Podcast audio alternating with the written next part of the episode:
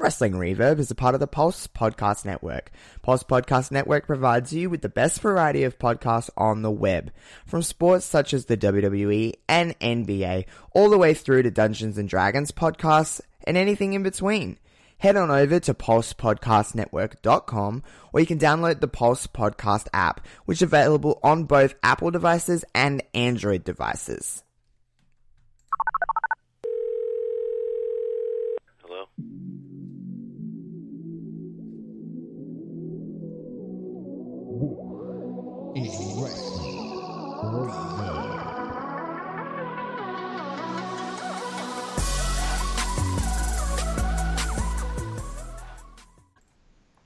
Hello, everyone. Welcome to Wrestling Reverb.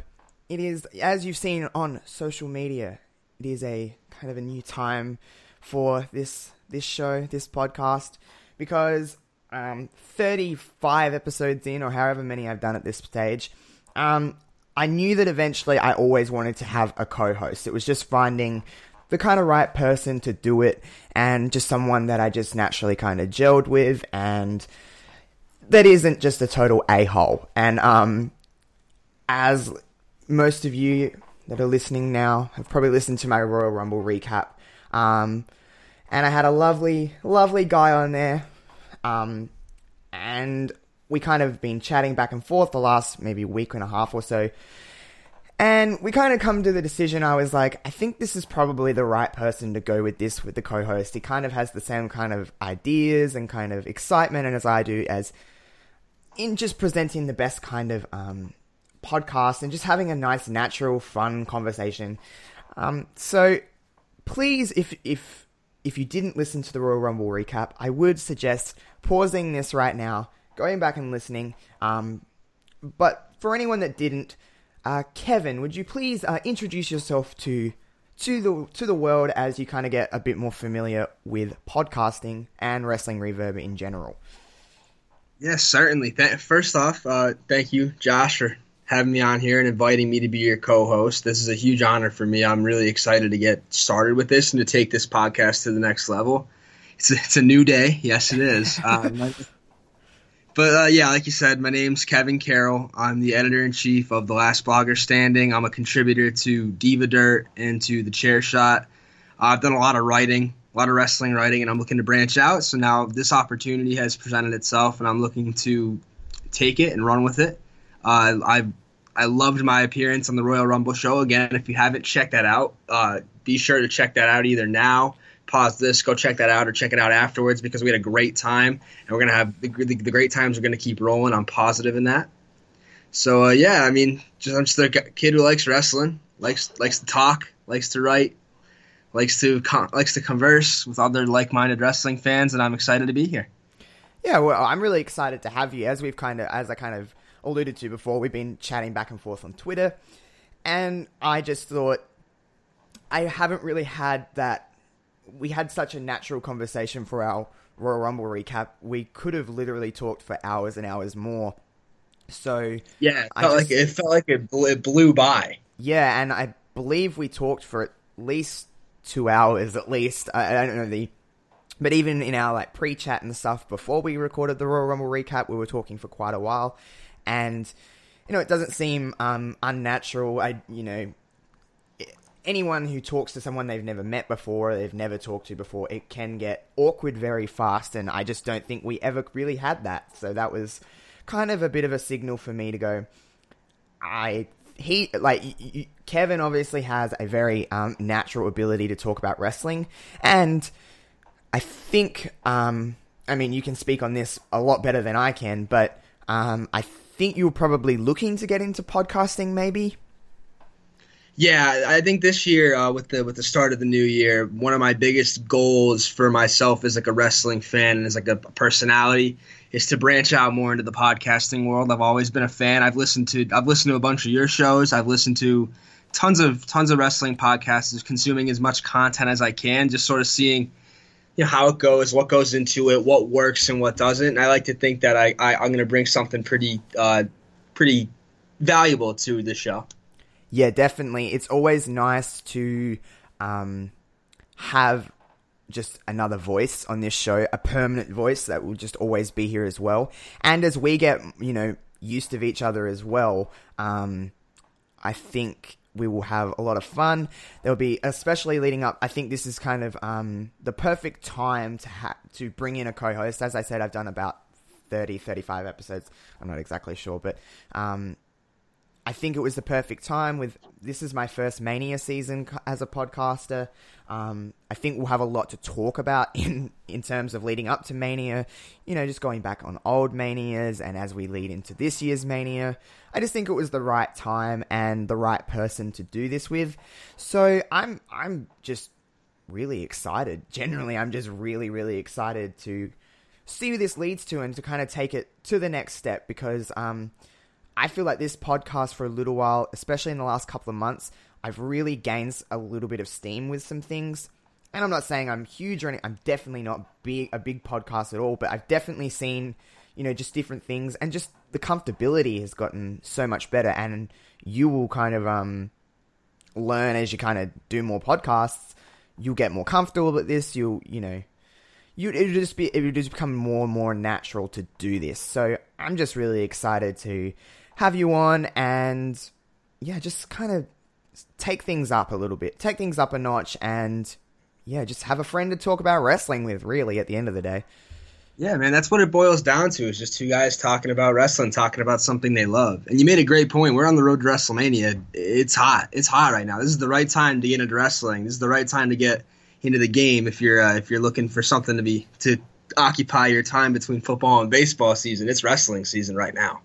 Yeah, and um, not only that, I've had you know a few guests on in the last you know couple of weeks.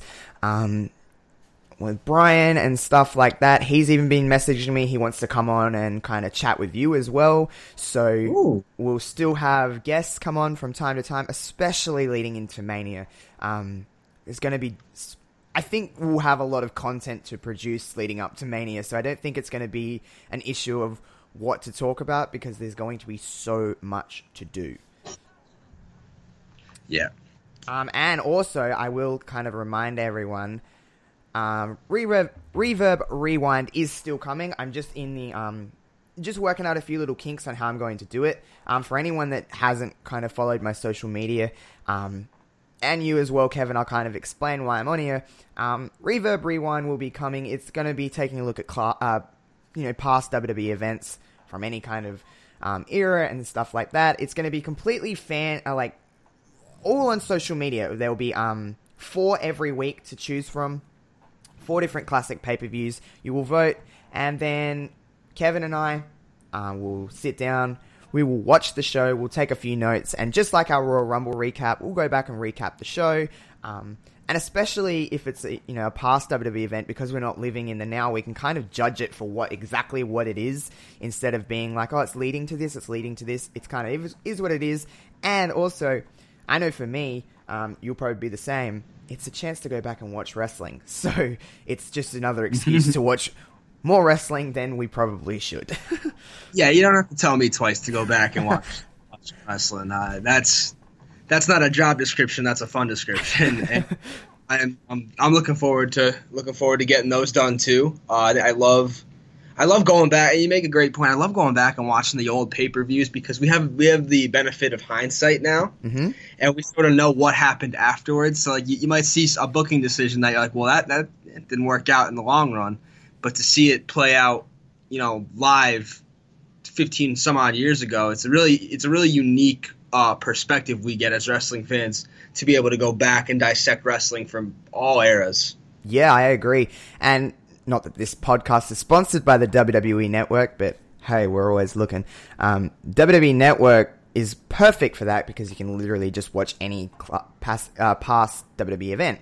So, um, you know, and involving other people to vote and stuff like that is just encouraging. And I just wanted something a little bit different instead of just the standard you know, just talking about what's kind of going on now, let's go back and we'll watch some old pay per views and, yeah, just have fun talking about wrestling.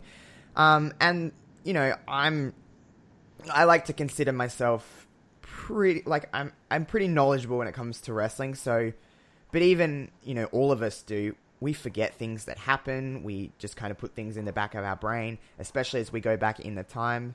Um, but you know, you mentioned on the Royal Rumble recap show that you've been a wrestling fan since 2006, I believe you said. Yep. Um, so obviously you've gone back and watched other things, and you know, you know your kind of deal with wrestling. But even for someone like you who wasn't a wrestling fan before that, it'll be fun to go back and watch pay per views from, you know, 99, the year 2003, whatever it may, may be. And especially for me, too, because I was only a kid when they were, you know, happening live and um, stuff like that. So it'll be really fun, I think.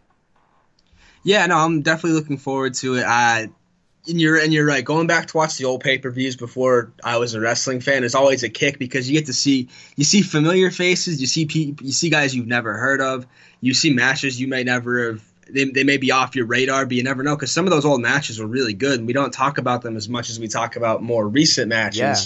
Because of the explosion of wrestling podcasting, wrestling media, we have more platforms to talk about stuff like that. But it's cool to go back and watch those old shows and compare them to shows from you know today. Yeah, I agree, and especially with Mania coming up, I'm sure we'll have some uh, Mania-driven ones as well. So we'll go back and watch some old Manias, which is fun leading up to WrestleMania. It's something I do every kind of Mania season. I try to go back and watch a couple of WrestleManias from years past just to get me in the mood for Mania this year. I do the same thing. I, I try to watch as many manias as I could squeeze in. Uh, it's mm-hmm. tough; they're long, especially mm-hmm. now. Uh, I again, it's not a bad thing. Oh no. Um. So as we kind of, you know, we're discussing what's kind of going to be the best way to start, you know, you on here and um, just get this journey. I thought we need to get to know Kevin. We need to know how he thinks about wrestling, what his kind of things are. So I thought the best way to do this. I've done this once on the at the very one of the very first episodes of this podcast. I sat down with a local friend of mine, Ryan. Um, we sat down. We wrote down a bunch of wrestling things. We cut them all up. We put them into a hat, and we just drew them out one by one and talked about wrestling. Gave us our thoughts on that little um, that little snippet. So I thought, with Kevin, let's do the same thing. Um, I'll chime in as well. Don't worry. Um, but I've just wrote down a lot. Like we will not get through all of these. We'll get through a lot of them, but we won't get through all of these. But I just thought, what a great way to get to know Kevin and how he kind of portrays wrestling and his kind of um his kind of views on wrestling. Does that sound cool with you, Kevin? Oh my god, yeah, I'm excited. Uh, I'm, I'm, on, I'm on the hot seat, but it feels good. Alrighty, so let's get started. Let's draw out the first little one. Let's see what we start with. Oh, this is this is fitting for now. Women main eventing WrestleMania. Is it overdue? Oh, it's long overdue. It really is long overdue. Uh, especially these last couple of years with the pure talent, the the heart, the determination, the drive, the grit, the whatever. You could throw any word in there, and it would fit. But just with how how much ass these ladies have kicked the, the, last couple of years, and even going back before that, when they were, you know, they were getting the two minute matches, they were getting the bathroom break matches, and people really didn't care about women's wrestling. To see how far it's come since then, to, to see that like this year we have a very very likely scenario in which women will be main eventing WrestleMania. If you go back and you ask a wrestling fan from like 15 years ago, hey, do you think women will ever be in the main event of Mania? They'll laugh right in your face. Women don't even get on Mania half the time. They did. They didn't. The last couple of years has been, you know, two. Well, there's a couple of couple of really great matches we've seen the last couple of years. It's really a stark contrast from what we've been used to.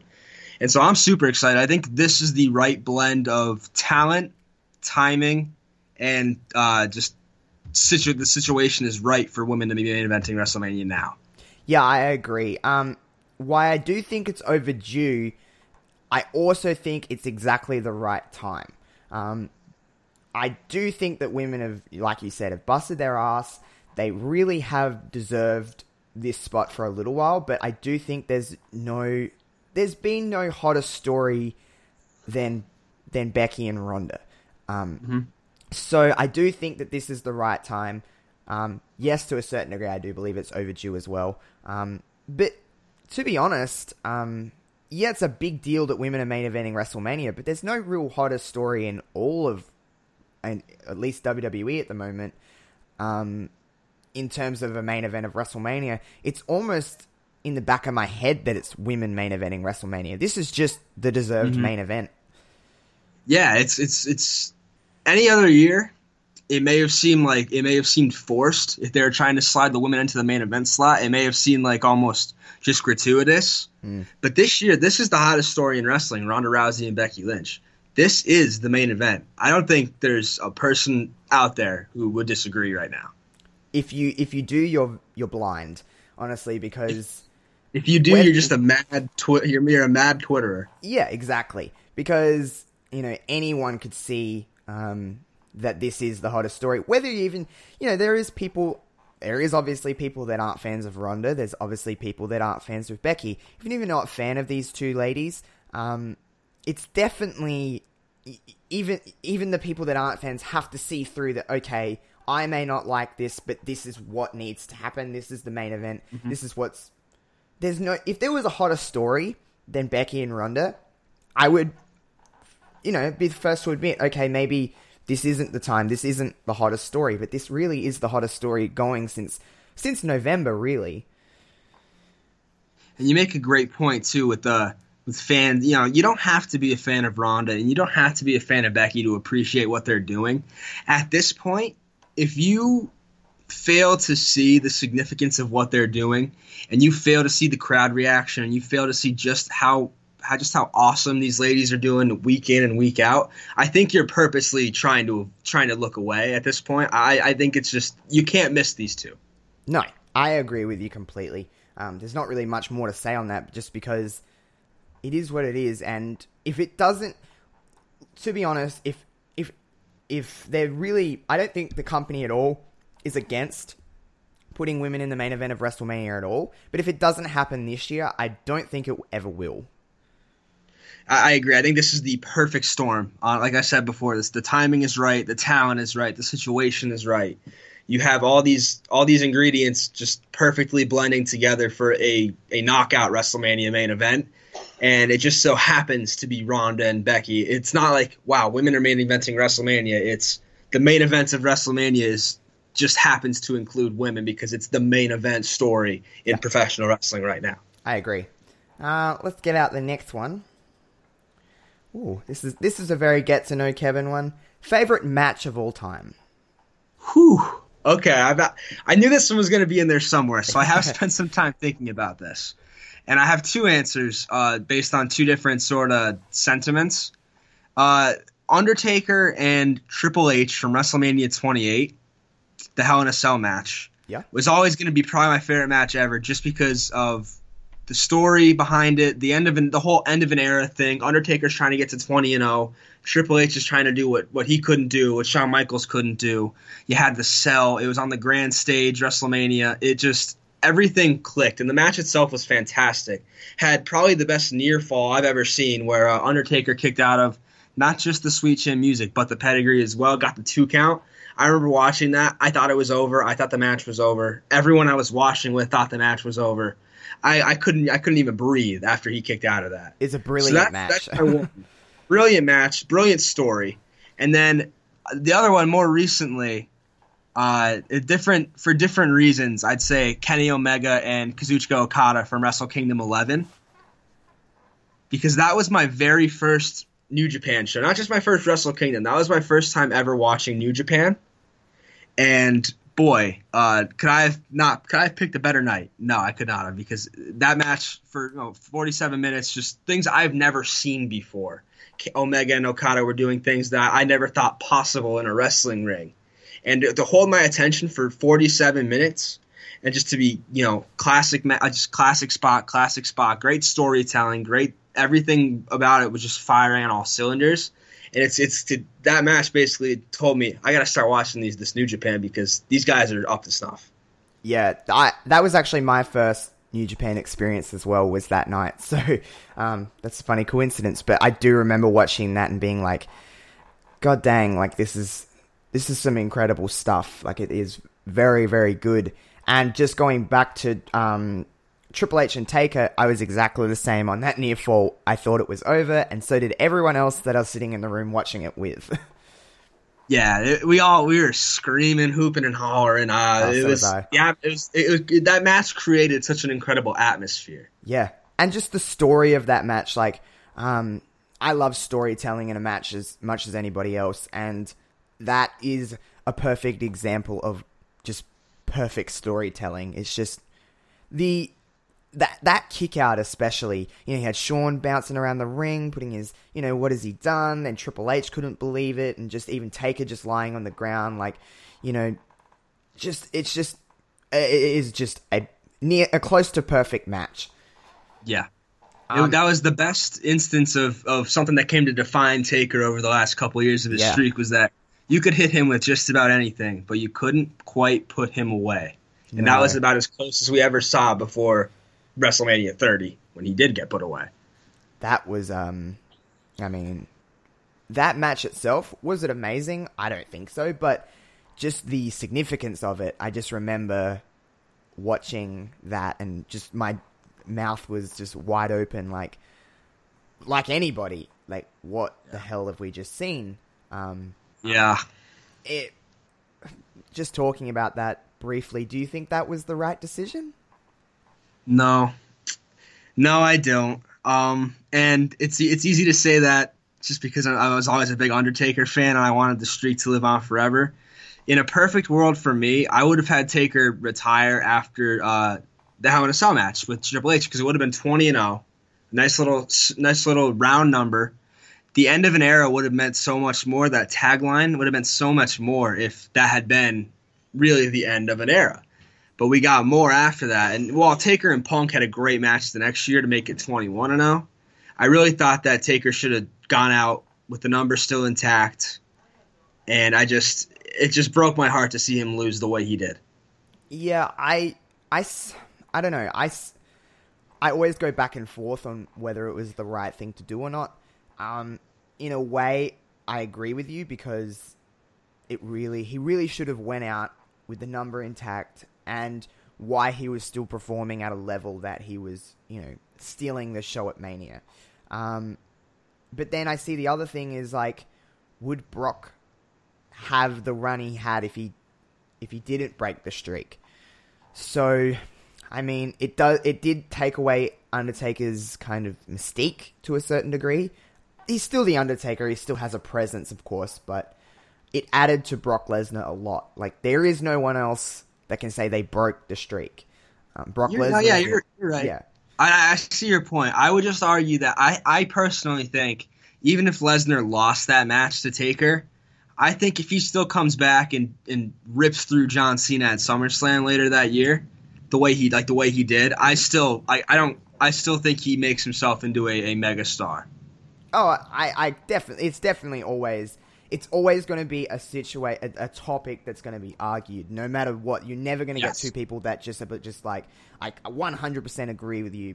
Um, but like No, I said, I go. I, I go back and forth all the time on whether it was the right thing. I rem- just remember watching that Mania.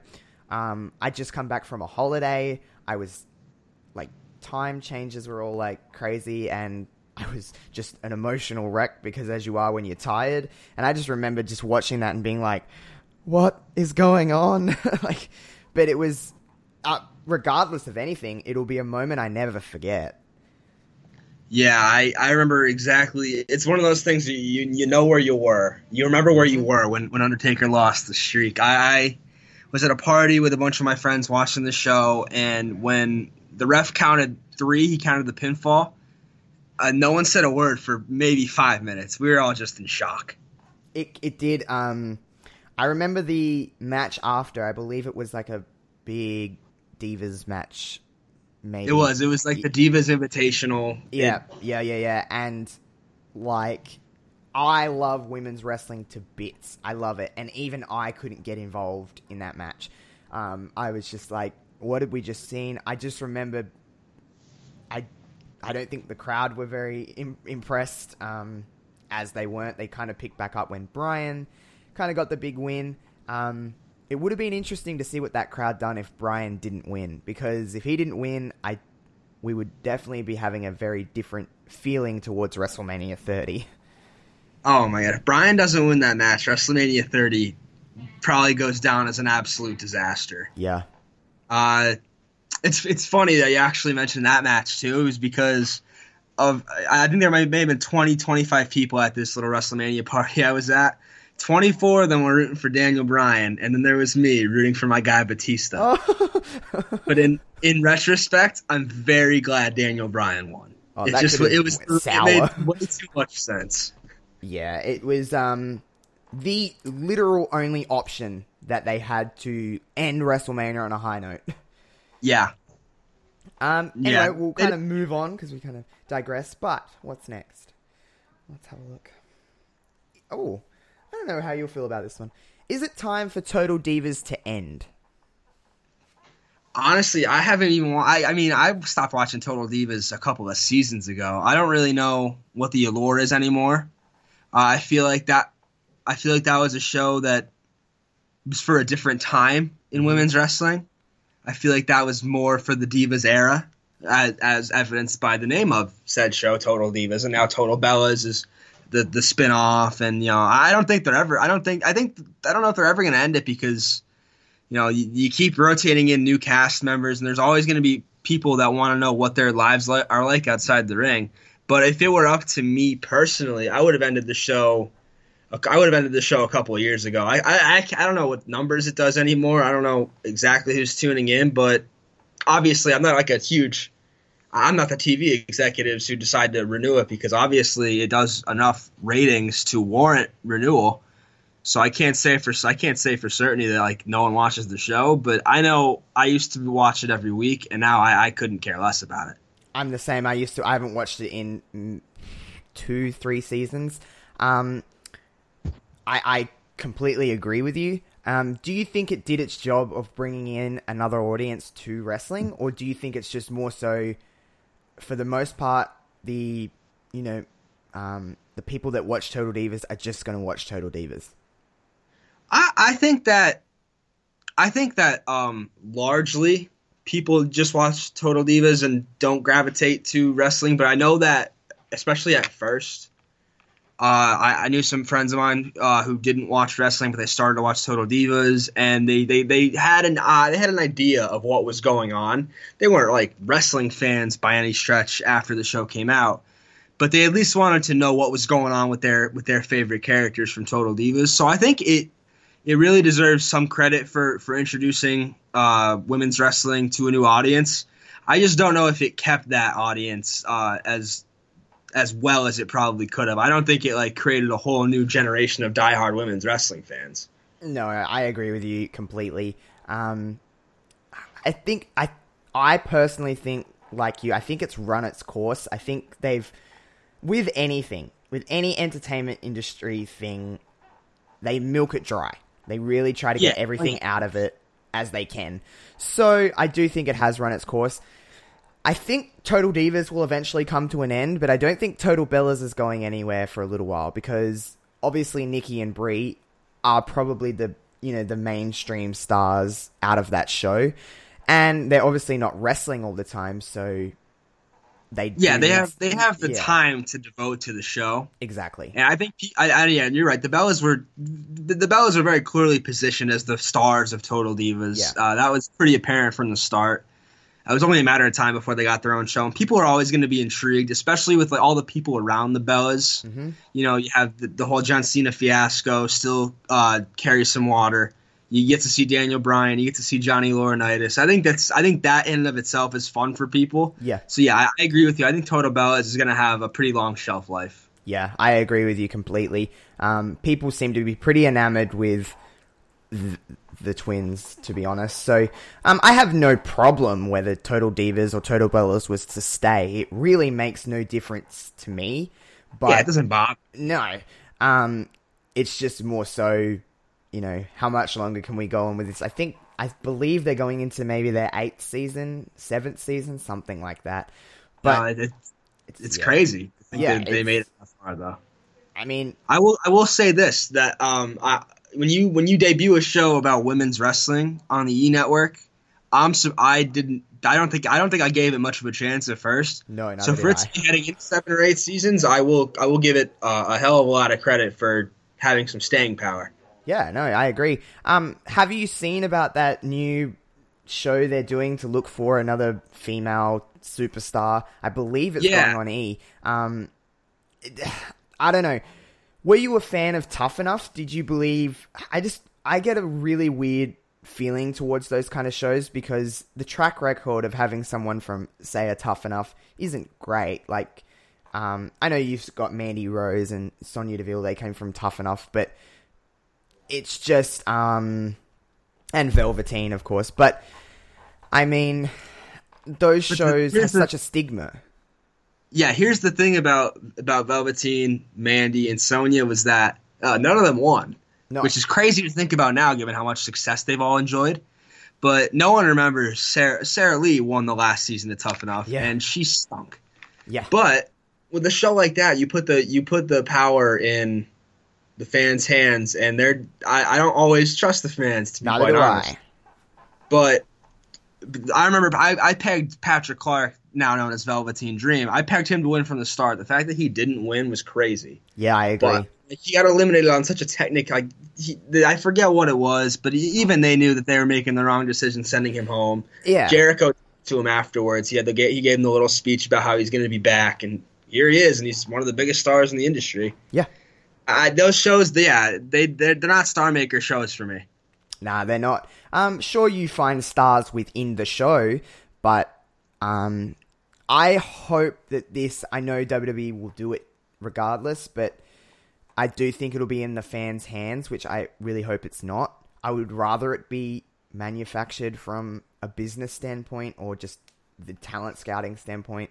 But at the end of the day, it's a reality show. They need to, you know, produce content. So, I mean, it is what it is. Um, will I tune in? I mean, probably. I kind of give anything with WWE Association a chance. So, um, to me, to a certain degree, it is a wrestling show. So, I mean, I'll probably watch it for the most part, but it's not like I'm out of here going, oh, the winner of this is going to be, you know, the next Becky Lynch. I just, sure, it could happen, but um, I don't really go into those shows with that kind of mindset. Um, so What was that? Oh, sorry, I, didn't hear what you were saying there.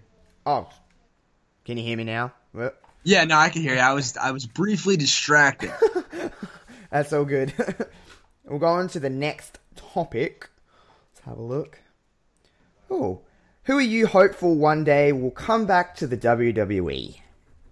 Who am I? Oh, okay. That's a good question because there's there's there's answers that I think people. I think there there are some obvious answers, and I think there there's my answer, which I, I you know, you, right off the top of my head, one guy I hope comes back uh, is Batista. And Batista's been one of my favorite. Batista's probably been my second favorite wrestler since I started watching, behind, only behind Rey Mysterio. I've always loved him. I hated seeing him go in 2010, and his run back in 2014, like we briefly, you know, we briefly touched on before, Yep. where he was uh, he was there at WrestleMania, but he it was largely a, a failed run, I'd say, in terms of they, they tried to push him as a face at first. That didn't work. The fans turned on him pretty quick. It turned pretty hostile. Uh, I'd love to see him come back, and, and you know the rumors are always going to be out there that he, you know, for Batista. Batista, I think, wants to, to come back and finish up, Yeah, I agree. and I'd love this. I'd love to see him come back and just get one more run to sort of erase the stigma of that last run because that that left a bad taste in my mouth. I think it did with a lot of people, to be honest. Um, Batista is someone, especially in his last run, like we'll t- like you kind of mentioned, he copped a lot of slack in that last run, and was it really warranted? I don't think so. He was still performing at the same kind of level he was when he was around, you know, full time, and I don't think it was um, warranted at all. But I, he has mentioned several times that he wants to kind of come back, have one more little run, and you know, I think to him erase that kind of comeback that he did in 2014, just because it just it went the way it did, and it is what it is. But Batista's one that I always kind of have in the back of my mind. Have you got any more? Yeah, here's a here's a bit slightly more obscure one, not obscure, but a, a slightly smaller name. Uh, Damien Sandow. Oh yes, I was a huge Damien Sandow fan in his run. The intellectual savior gimmick was one of my favorite things about weekly WWE television. And I really think he got like the short end of the stick in his entire tenure, uh, from losing money in the bank to being turned into a joke. And the thing is, he ran with everything they gave him, and he got over, you know, imitating people. He got over pretending to be Hulk Hogan or Macho Man Randy Savage, despite just some awful. He was the Miz's stunt double, and he made that a phenomenon. Like the guy's a great worker. Mm. Guy, the guy is really good with what they give him, and I, I really didn't like the way he just sort of they just sort of let him go. It didn't feel right. He went to Impact briefly, uh, and now I don't know what he's doing, but I'd love to see him get one more run too. Yeah, he's he he was always a very underutilized talent. Um, Sandow was great. That Mizdow stuff was hilarious. He did Oh, a yeah. fantastic job in that. Props to him and Miz for that because that was fun. It was just that was the just pure fun. There was nothing, um, you know, weird about it or anything. It was just fun to watch. It was. Um, for A lot me, of times we forget that wrestling is supposed to be fun. yeah, I know. People seem to, especially on the internet, you've seen it, I've seen it. People suck the fun out of wrestling and just focus so much on what's wrong, what they could, they could do better. Just sometimes you just got to sit back and enjoy the ride for what it is, whether you agree with it or not. Just take the journey and you'll enjoy wrestling so much more. Um, the internet sucks Yeah. a lot of fun out of not only wrestling, but everything, but wrestling Yeah, I was gonna especially. say it's not just wrestling. It's a it's a everything type of epidemic. The internet just is a is a minefield of of, of, of rage and People are just Oh, so man. angry all the time on the internet, and it's just like, calm down, it'll be fine. yeah. um, so for me, I have a couple. Um, my first one, I'll always answer this first, is Wade Barrett. I would love to Ooh. see Wade Barrett come back because he was someone that was always, if there was, you know, that upper mid card status that just couldn't, he, no matter what happened, he just couldn't quite get to the next stage. He was always on the cusp, and he was always someone everyone looked at as, you know, he could be a world champion, he could really do some really great things. And then, you know, he, he kind of just, you know, fell. I think he fell out of love with wrestling a little bit, to be honest, or just out of fell out of love with WWE. Um, that's yeah, and that's fair. yeah. With some of the stuff that he, he's definitely someone I thought was going to be the WWE champion Yeah. someday. I thought he was going to beat Cena for it, which is a huge rub. Yeah, But af- he just sort of after he did really good work. Even at like obviously the Nexus was fantastic. And then you know he was yeah he was Intercontinental Champion a bunch of times, ran a couple other stables. He was always relevant, yeah, and he always did good. He was in a very Sandow-esque in a way where he with what he was given, he did very well with the bad news Barrett thing. That that, That should have been a failure, but he made that into something that was something you looked forward to every week. yeah. It was just something that popped up, and it was just like, yep, this is great. I think the um, the King Barrett stuff hurt more than helped, as it's done with a few other people. But that's always the first name that'll pop into my head um, as someone I want to have to come back to WWE. And I feel like if he come back, I think he'd be a bigger deal than before. But that's just my point of view. But it may not be that at all. But um, and the other person is I will I will always think of her as well is Beth Phoenix. I want Beth Phoenix to have one more little run. As I just think Beth was in a time where I wish she was in her prime now because she was such an I just think of the world of Beth Phoenix. I think she's an incredible worker that was around at the wrong time. Um, She really she fits in more with this generation of women. She wasn't a diva. She was No. a woman. And Um, she yeah, she really was in the wrong time. Yeah, and I just think she's just. I just think her psychology in the ring, she knew exactly what to do. If you go back and even watch Beth's matches with any of the girls, she could bring anyone up. She knew exactly what to do and when. And I just think Beth is one um, that would be perfect now. And I'm not saying like a long, you know, run. She's definitely, you know, transitioned into more of a different role.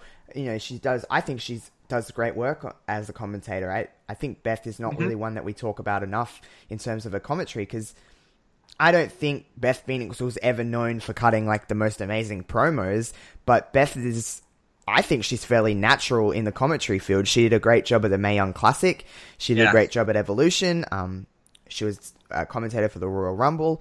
Um, you know, we, you know, a lot of people I don't personally, but a lot of people don't see a lot with Renee's commentary. I don't think Renee is bad by any means. I just think she's learning on the job. Um, yeah, Beth, she kind of got yeah. she kind of got tossed into the fire Yeah. pretty quickly. Renee did. I don't have a problem with her. I, no, For me, if if if I'm complaining about the commentary, it's got to be bad because yeah, I, I don't put too terribly much stock into it. Um, I, I try to just I try to focus on the wrestling, Yeah. and if if they if they make it to a point where I have to focus on the commentary, and it's not like that hasn't happened, uh, you know, recently, relatively, but if that's the case, then yeah, it's bad. But I don't think Renee's too bad, and I think Beth, particularly in the Mae Young Classic, which was my a lot a lot of people's first exposure to her Yeah. on commentary. But I thought she she had she's such a, a natural wrestling mind yeah, that she knows what she's talking about in there. She clearly did her homework on just about everybody, and she really, she really, like her and Cole and Renee played off each other well. The three of them did. Cole had a lot of fun in the Young Classic. It was very apparent. I love the Mae Young Classic in general. I thought um, the Mae Young Classic was fantastic. The commentary added to it. Um, like you said, um, commentary is something that I can tune out. I can. It's kind of background noise. But um, also agreeing with you is if it's if it is really apparent that they're you know arguing or just taking away from the match, I do hear it and it does piss me off Yeah. a lot when I do hear it. But I mean, I have no problem with Renee. I think it's because I like Renee's personality. I just think she is just a you know a fun personality. So I think mm-hmm. that does add into the fact that of her commentary. But like you said, she's tossed into the fire. She she's learning on the job. Beth, you know, with the difference of her and Beth is Beth's not on Raw every week. You know, she's doing you know Mae Young Classic, Evolution. She did the Rumble. I believe she did the Mixed Match Challenge, maybe. Um, but there's don't know. yeah, she she there's a difference, but. Beth is someone that I'd like to see have just a little, a little mini run, maybe a match with Nia Jax. Would- That'd be fun. Um, I don't think it'd be the most amazing match ever, but I do think it'd be fun just for what they It'd be a cool, it'd be a cool uh, showcase of strength, and like I Yeah. bet Beth still go. I, there's, I don't think there's a doubt that. Just seeing her in the in last year's Rumble, just seeing the shape she's still in, I, wouldn't, I wouldn't, I'd, li- I wouldn't mind seeing her give it one more go too. yeah, she's should be fun to see. Um, moving on. What do we got next? Ooh. Is wrestling still cool? And is it is it in the mainstream again? Or is wrestling still, you know, that weird other kind of entertainment? I think I think we're getting away from that uh, more and more. I still think there's always going to be a subset of people that think wrestling is for like boogery and nerds who, you know, just don't that that's you know they don't have lives. They're they're weird. They watch wrestling. I think that'll always be a thing, but I do think that more and more wrestling is becoming accepted in the mainstream. I think it started with ESPN picking up wrestling back in 2015. Uh, get you know featuring featuring you know going to WrestleMania, tweeting about it, featuring it on Sports Center. I think that opened a lot of people's eyes to like that this is you know this isn't the worst thing in the world. Wrestling's not that bad. It's pretty cool, actually. And I think that since then it's gotten a lot more mainstream press. I think it's begot. I think it's gotten cooler. I think like I think even like fan, I think fans I think kid I think people out there are growing back coming back to wrestling. They may have been fans as kids, fell out of it when it became uncool because there's there was a time where wrestling probably wasn't the coolest thing to watch. I I was I've been there. I was oh, there. Uh, but people gravitate back, and I think people are gravitating back now because of the mainstream attention wrestling gets. WrestleMania is like everyone watches WrestleMania. Yeah. Everyone. Um, even the Rumble, like everyone, like people are people I, I I know that never have watched wrestling are calling me. You know, they're in they're in Rumble pools. They're you know they're like, oh, who's this guy? Is he gonna win? What is this a good number? People are people are getting into it and they care more than we might think. yeah, I agree with you because even I had people that I didn't even know watch wrestling at all. They were watching the Rumble, and I was getting messages on Facebook just because they know I'm a wrestling fan. Hey, is this good? What's kind of they were similar to you in Raw Rumble kind of pools and they had numbers and stuff like that. They were like, oh, what's the statistic on this number and stuff like that. So the Rumble and Mania people know and they watch, especially Mania. Um, I'll have more people going, oh, like what's going on? Like, can you catch me up at all? Which is fun. Yeah. I like I like that. Um, there is a sense. I don't know how it is for you, but I get like this. Um, it almost I not that I'm the type of person that like oh I'm not going to watch it because it's mainstream. Like I'm not that type of person at all. But there is almost a s- sense for me as a wrestling fan that it's almost cooler that not everyone is watching it because it's this own mm-hmm. kind of thing in my mind that's like why aren't more people watching this so in a weird way it's like my own little thing that people know that I watch it and I like being that person that's like yeah come to me for wrestling knowledge or come to me for you know what you want to know about wrestling um, but I do think that it's in this day and age it's certainly more mainstream and more quote unquote cool than it was say 10 years ago Yeah, I, I, I'll, I'll, agree with you 100. percent I feel the same way about wrestling. Whereas I, I kind of want it to stay. I- I want it to. I want it to succeed. Obviously, I want it to be popular, but I also there's a part of me that wants it to stay like the little, you know, like off to the side, sort of. Oh, you know, you don't want like wrestling is cool because it's something that not a lot of people watch. it's like our little a- thing yeah, like an outlier of sorts in the uh, in the world of entertainment. Yeah. But I think it's trending away from that, and I, I'm certainly not mad about it. I mean, I Oh, no. want people as can be to watch wrestling and to love it as much as I do. Yeah, no, I agree with you completely. Um, wrestling has its own aura, and I just think it'll. I, I honestly don't think it'll ever break that stigma with some people. It's always going to be oh, wrestling's fake or wrestling's this. It's like I just I don't even that used to bother me a lot when people would say that, but now I don't. I don't care. Say whatever you want. I'm going to keep doing me. Um, but it certainly is on. It's at a different stage than it was, like I said, like ten years ago. So it is what it is. Um, moving on. Uh, what do we got here? Ooh. Chyna in the Hall of Fame. Will it ever happen? Hmm. If you asked me this question as recently as last year, I may have said no. But I think now, I think that the, the cries for Chyna to get into the Hall of Fame are too great for them to ignore much longer. I think her contributions as a wrestler and as a woman to the industry far supersede her problems outside of the ring. Uh, I think that she deserves to be in the Hall of Fame. I think that a hall, a wrestling Hall of Fame without Chyna, it doesn't make much sense because she changed the game. Yeah. So I, I think that as soon as I think we might see her in this year, I, I wouldn't be I wouldn't be totally shocked if she was in this year. Neither would I. I agree with you. Chyna is someone that transcend transcended women in the industry. She broke a lot of barrier, a lot of molds. Um, you know, she was an intercontinental champion. She was in DX. Uh, she was a women's champion.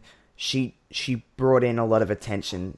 Uh, well, n- in a time when there was a lot of attention, there was a lot of attention on on wrestling, but she she was certainly someone that captivated people's minds and, and energy. So I do think it's well deserved. It it much you know, um, she her her stuff in the ring and just as a contrib- contribution to the business, you know, far outdoes the stuff that she did outside of the industry. Um, and I I agree with you. I don't think it's you know completely out of the question that happens this year.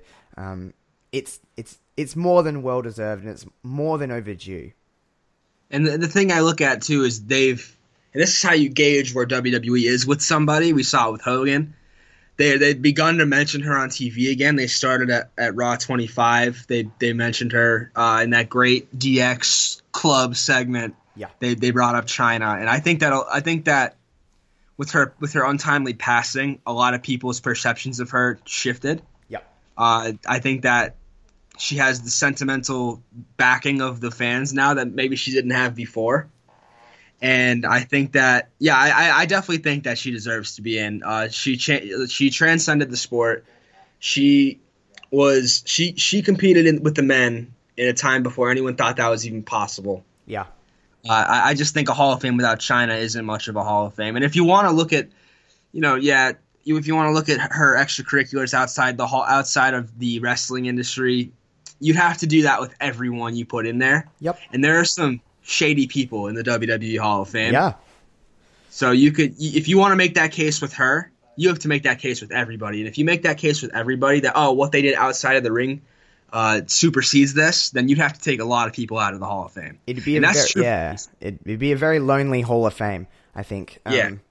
Everyone has their own choices that they make, and it should the Hall of Fame should be for what you've done in wrestling, and you know, for the most part, not with everybody, but it should. No, there are definitely exceptions, but Yeah. Chyna, for what she did in the ring to change the industry compared to what she did outside the ring, I think it's I think it's far in the favor of what she did in the ring. I agree, one hundred percent. Um, move on. Oh, this one kind of floats in nicely. Intergender wrestling. Um, we saw at the Rumble. Uh, Nia Jax was in the men's Rumble. She took six one nine, and we kind of talked about this in the Royal Rumble recap and stuff like that.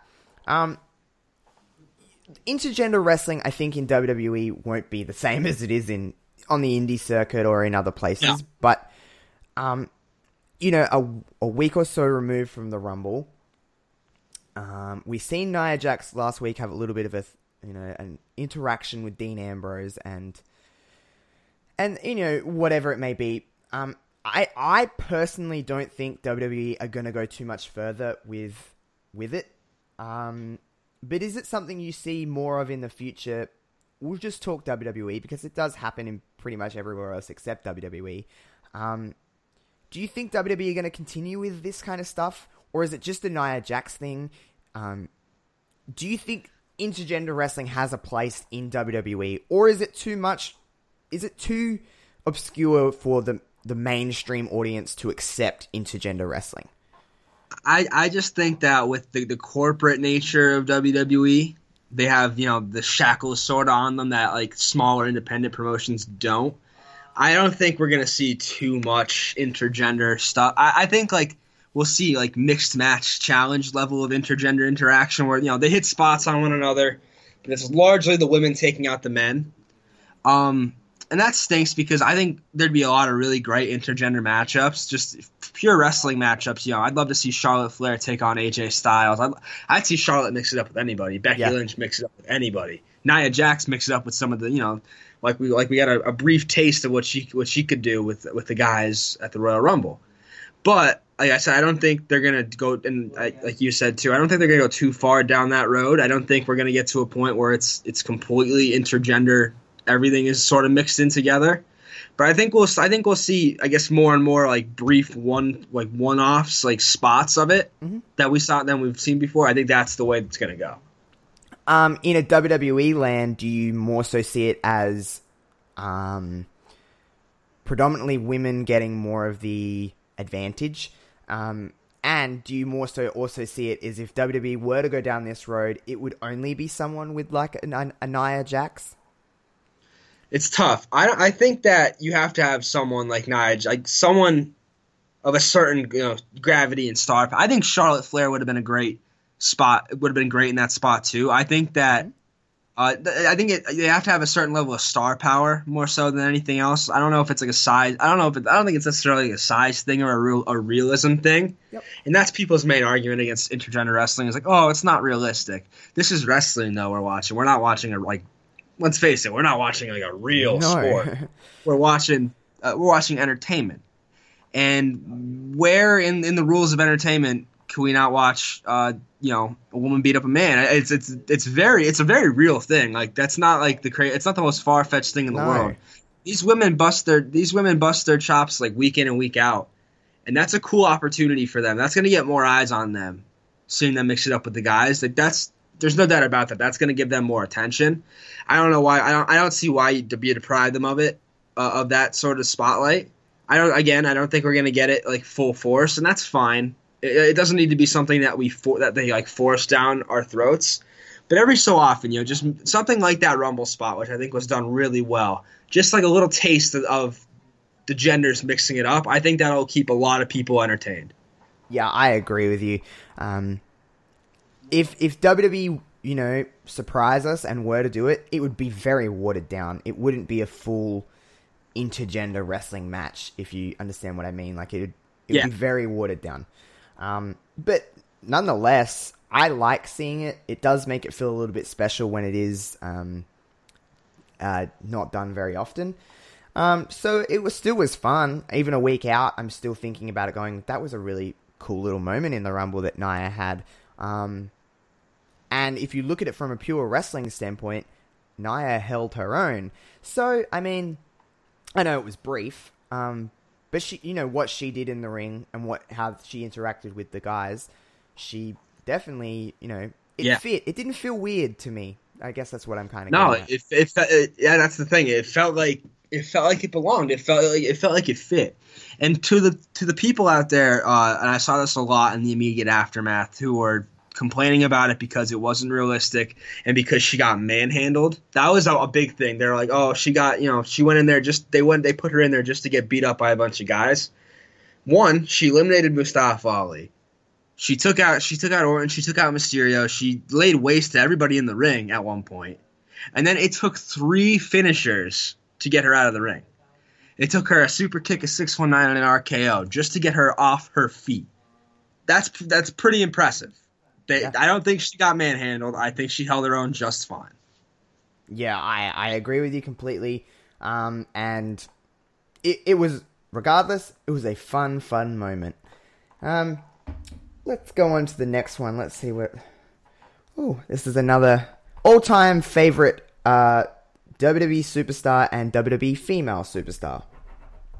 Okay, so first off, this is the, the male side of things is easy, uh, and I, I mentioned this. I, I, if I don't know if it was just in our chats or it was on the last show, but Rey Mysterio is my all-time favorite wrestler. Good choice. He was in the, in the first match I ever watched, uh, back against Elijah Burke on a random Friday night SmackDown back in 2006. I'll never forget it. Uh, his the, the colors of his gear, the mask, how fast he was, that all appealed to me. But also, he was he, he was five five seven, 165 pounds, the smallest guy in the ring at any given moment. And as someone growing up who was I was undersized for much of my like my childhood and my my early teenage years, I was a smaller kid. So seeing this this small guy mix it up with these huge behemoths and come out not only not not, not only holding his own but winning matches and being uh, consistently one of the biggest names on the card that always was really cool to me. I always thought that he was just so fantastic in the ring. He still is, obviously, yeah. and he'll always be my guy. On the other side of things, the women's side, uh, hmm, it's this is this is a little bit tougher because when I was it's the the criteria Yeah. honestly changed at some point. When I was when I was first starting watching wrestling, I liked Torrie Wilson a lot, but I'd say, uh, and I, I think I could say this with pretty much, I think I could say this with a pretty reasonable amount of certainty that my favorite uh, women's wrestler is Becky Lynch. That's fair. It honestly Um, is. it, it's it's and not just for her the, the man stuff because that I mean obviously this is fantastic and we're seeing the best version of Becky, but when she broke in uh, in NXT among the four, she was always my four, my favorite of the four horsewomen. Yep. Uh, I liked I liked the I mean I like the she, she they broke her in as a pretty stereotypical Irish lass, but that's okay. I'm I'm I'm part Irish, so I appreciate that.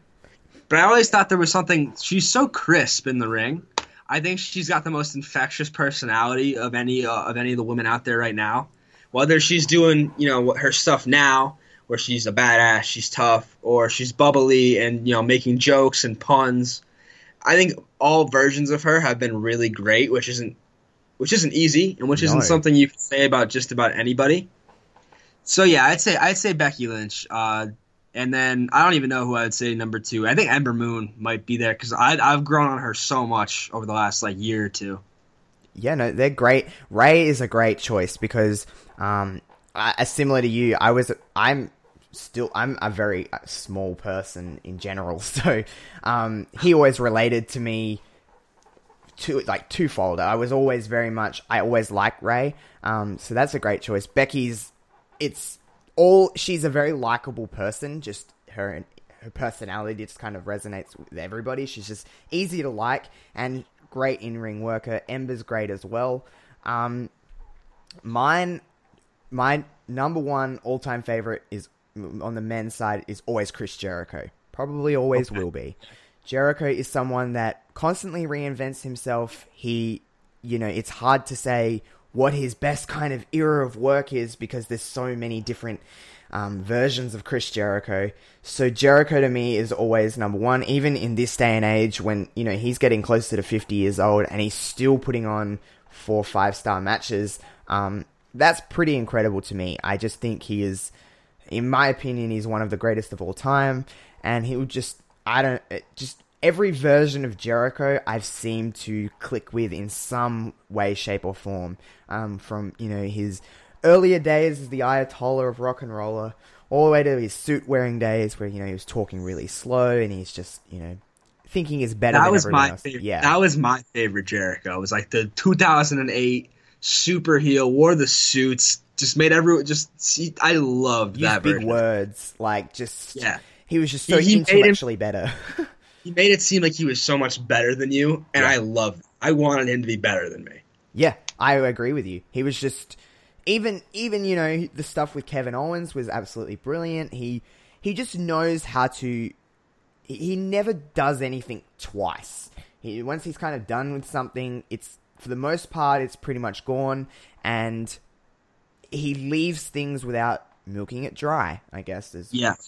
He's just he's just really I just really like Chris Jericho and in ring wise I just think he's one of the best. He just he has a great mind for the business.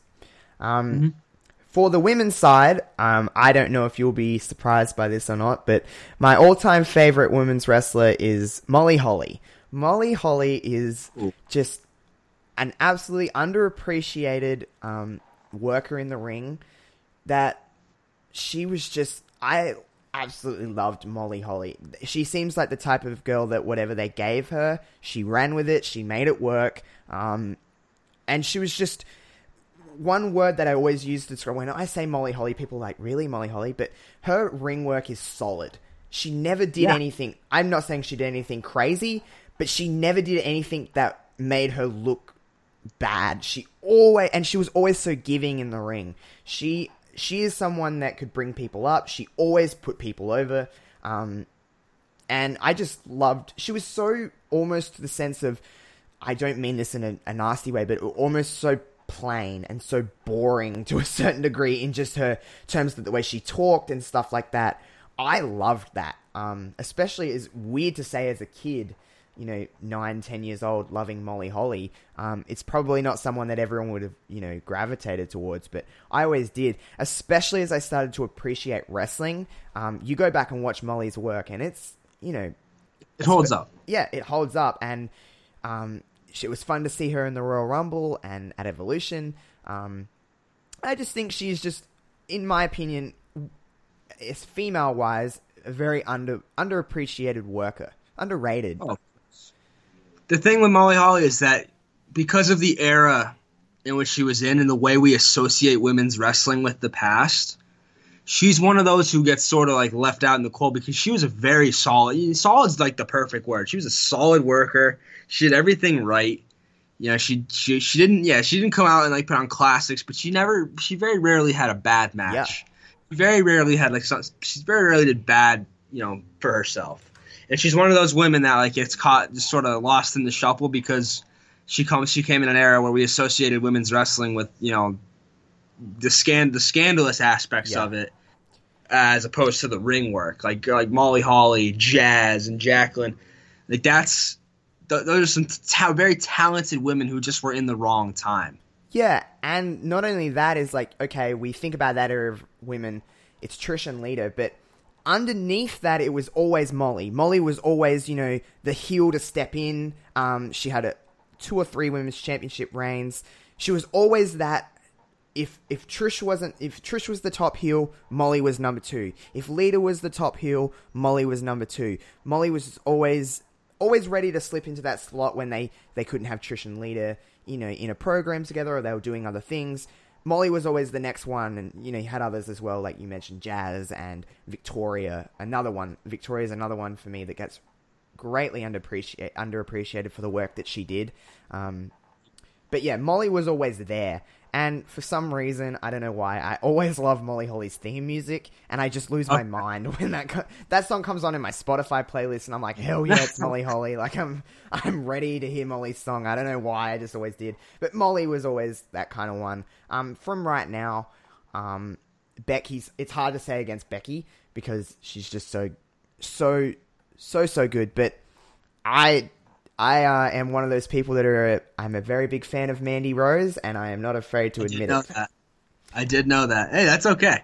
Every there's someone there's someone for everybody, and you know, Mandy Rose has she she's pretty. I I I don't know if I'd call her underrated in the ring, but she's not bad. She's No. definitely not as bad as people probably think. Just by like, I think people. I think with the eye test with her, people are like, oh, she probably can't wrestle. She looks like one of Vince's girls. Yep. But she she could go. That those knee strikes she delivers, I always I always And- like those. Yeah. Not only that is that. I think her and Deville, especially since they got moved to SmackDown, uh, have done really well Yeah. for themselves, carving a niche. Yeah. And not only that, when is, you know, people are always quick to assume because of the way she looks that, oh, this girl probably can't wrestle. But really, Mandy hasn't had too many opportunities to show what she can do. So how are people to judge? She's, you know, she, obviously she's had matches, she's had, you know, bigger opportunities here and there, but Mandy has never had an opportunity to really have a one on one kind of big time match with, you know, the upper echelons of girls in, in, in terms of things. So I just am a big fan of Mandy Rose. I think she has a certain presence and almost she's almost like to me, she is a diva. So it almost is the anti of what we're going against now. She's the perfect foil for these quote unquote women's wrestlers. Um, she is the perception of what it used to be, and I just think she's the perfect heel for some of these for some of these girls. Maybe not a you know a mania level, but realistic heel you could have in this era. yeah, Someone who like people are gonna look like like you said, people are gonna look at her and say, "Oh, she probably can't wrestle." That's the best way to get yourself over as a Mhm. heel nowadays is to be like that, is to be a diva, like you put it, because we've so we've soured so much on that particular era, and I think it's like a, a very smart thing to do on her part, like very real heat you can get by you know not wrestling. And that's not to say she can't wrestle, but she hasn't really. I think it's almost on purpose that they're not displaying her athletics because she's Yeah. Uh, incredibly athletic. But they haven't really- Yeah, they haven't gone out of their way to showcase that. I think that's on purpose because that's how you that's how you get people to hate you is by not being a good like not wrestling in this day and age. It's it's interesting. Yeah, that's a really good point. And you know, when this when they do decide, you know, to maybe give her, you know, a little bit more of a push towards other things and higher, you know, in higher programs, this girl's going to get incredible heat. Like people are not going to like her at all. Could you imagine a moment if she beat, I don't know, a Becky Lynch, a Charlotte Flair, a Sasha Banks for a women's championship one day? I don't People would think, revolt. Yeah, exactly. And I would be sitting there clapping along, saying, "Bravo!"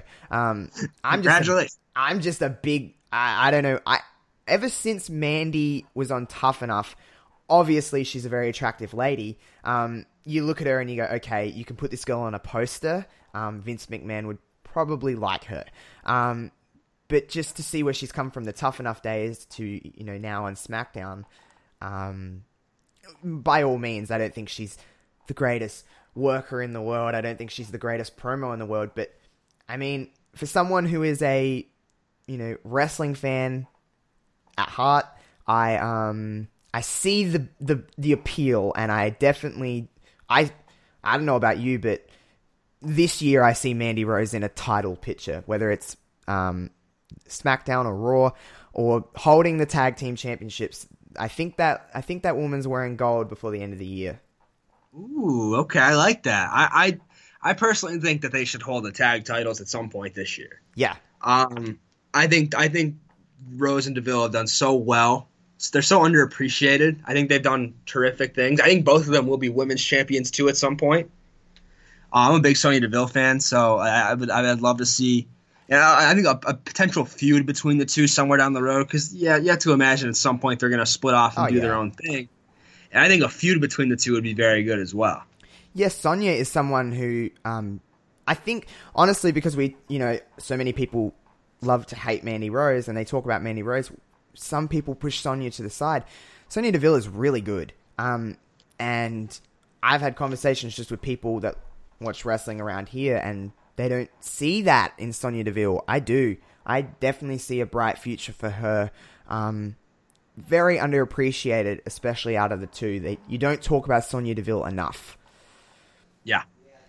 Yeah, um, honest to God. I think she's going to have big things in her future sooner yeah. rather than later. Yeah, I agree. Um, speaking of the women's tag team championships, it was one in here anyway. It kind of transitions well. Um, Ooh, okay.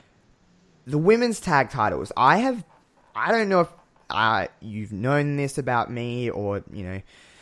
So we've been talking about women's tag team titles for some quite some time. It's been since you know middle of last year, earlier, whatever. But I have. I, I you're very much aware of this. I love women's wrestling. I love what they bring. I think they are the best thing going. Um, I haven't been the strongest advocate of women's tag team titles. Um, the only reason is, and feel free to disagree, but I think that there's, besides the maybe four or five core women's tag teams they have, there isn't enough depth to just you know, they're just throwing. I don't want them just throwing people together because it's something for them to do. Here, go for the tag titles. Um, I've said to you before, I'm not the biggest fan of tag team wrestling as it is. Um, I do, I do think it's a, in, in theory it's a great idea because the women definitely deserve to have more championships in their division. Um, I just don't think there's enough depth to, you know, rotate around teams without it becoming stale. Um, we don't know the actual, you know, idea of the women's tag team championships. Can they appear on any brand? Is it, you know, we don't. They, I would assume that they can appear on any brand if they win the women's tag team championships, but um, we haven't been told that. We don't know what the kind of plan is. Um, I just think without, you know, Sasha, Sasha and Bayley, yeah, they're a team. You've got Mandy Rose and Sonya, the Iconics, and Nia and Tamina, um, and the Riot Squad, of course. Um, but then you see teams like we're having on Raw, having Alicia Fox and Nikki Cross, like they've never teamed before together. Dana Brooke and Natalya, they've never really teamed before together. Um, there was, you know, some rumblings of Naomi and Carmella. They've never really been a team together. I just don't want it to be a thing of there's nothing else for these girls to do, so we'll just throw them in a team and they can go for the tag team championships. That to me isn't what tag team champ- uh, tag team wrestling is about. It's about teams that that work for the tag team championships, like a Sasha Banks and a Bayley or an, the Iconics, um, you know, those teams.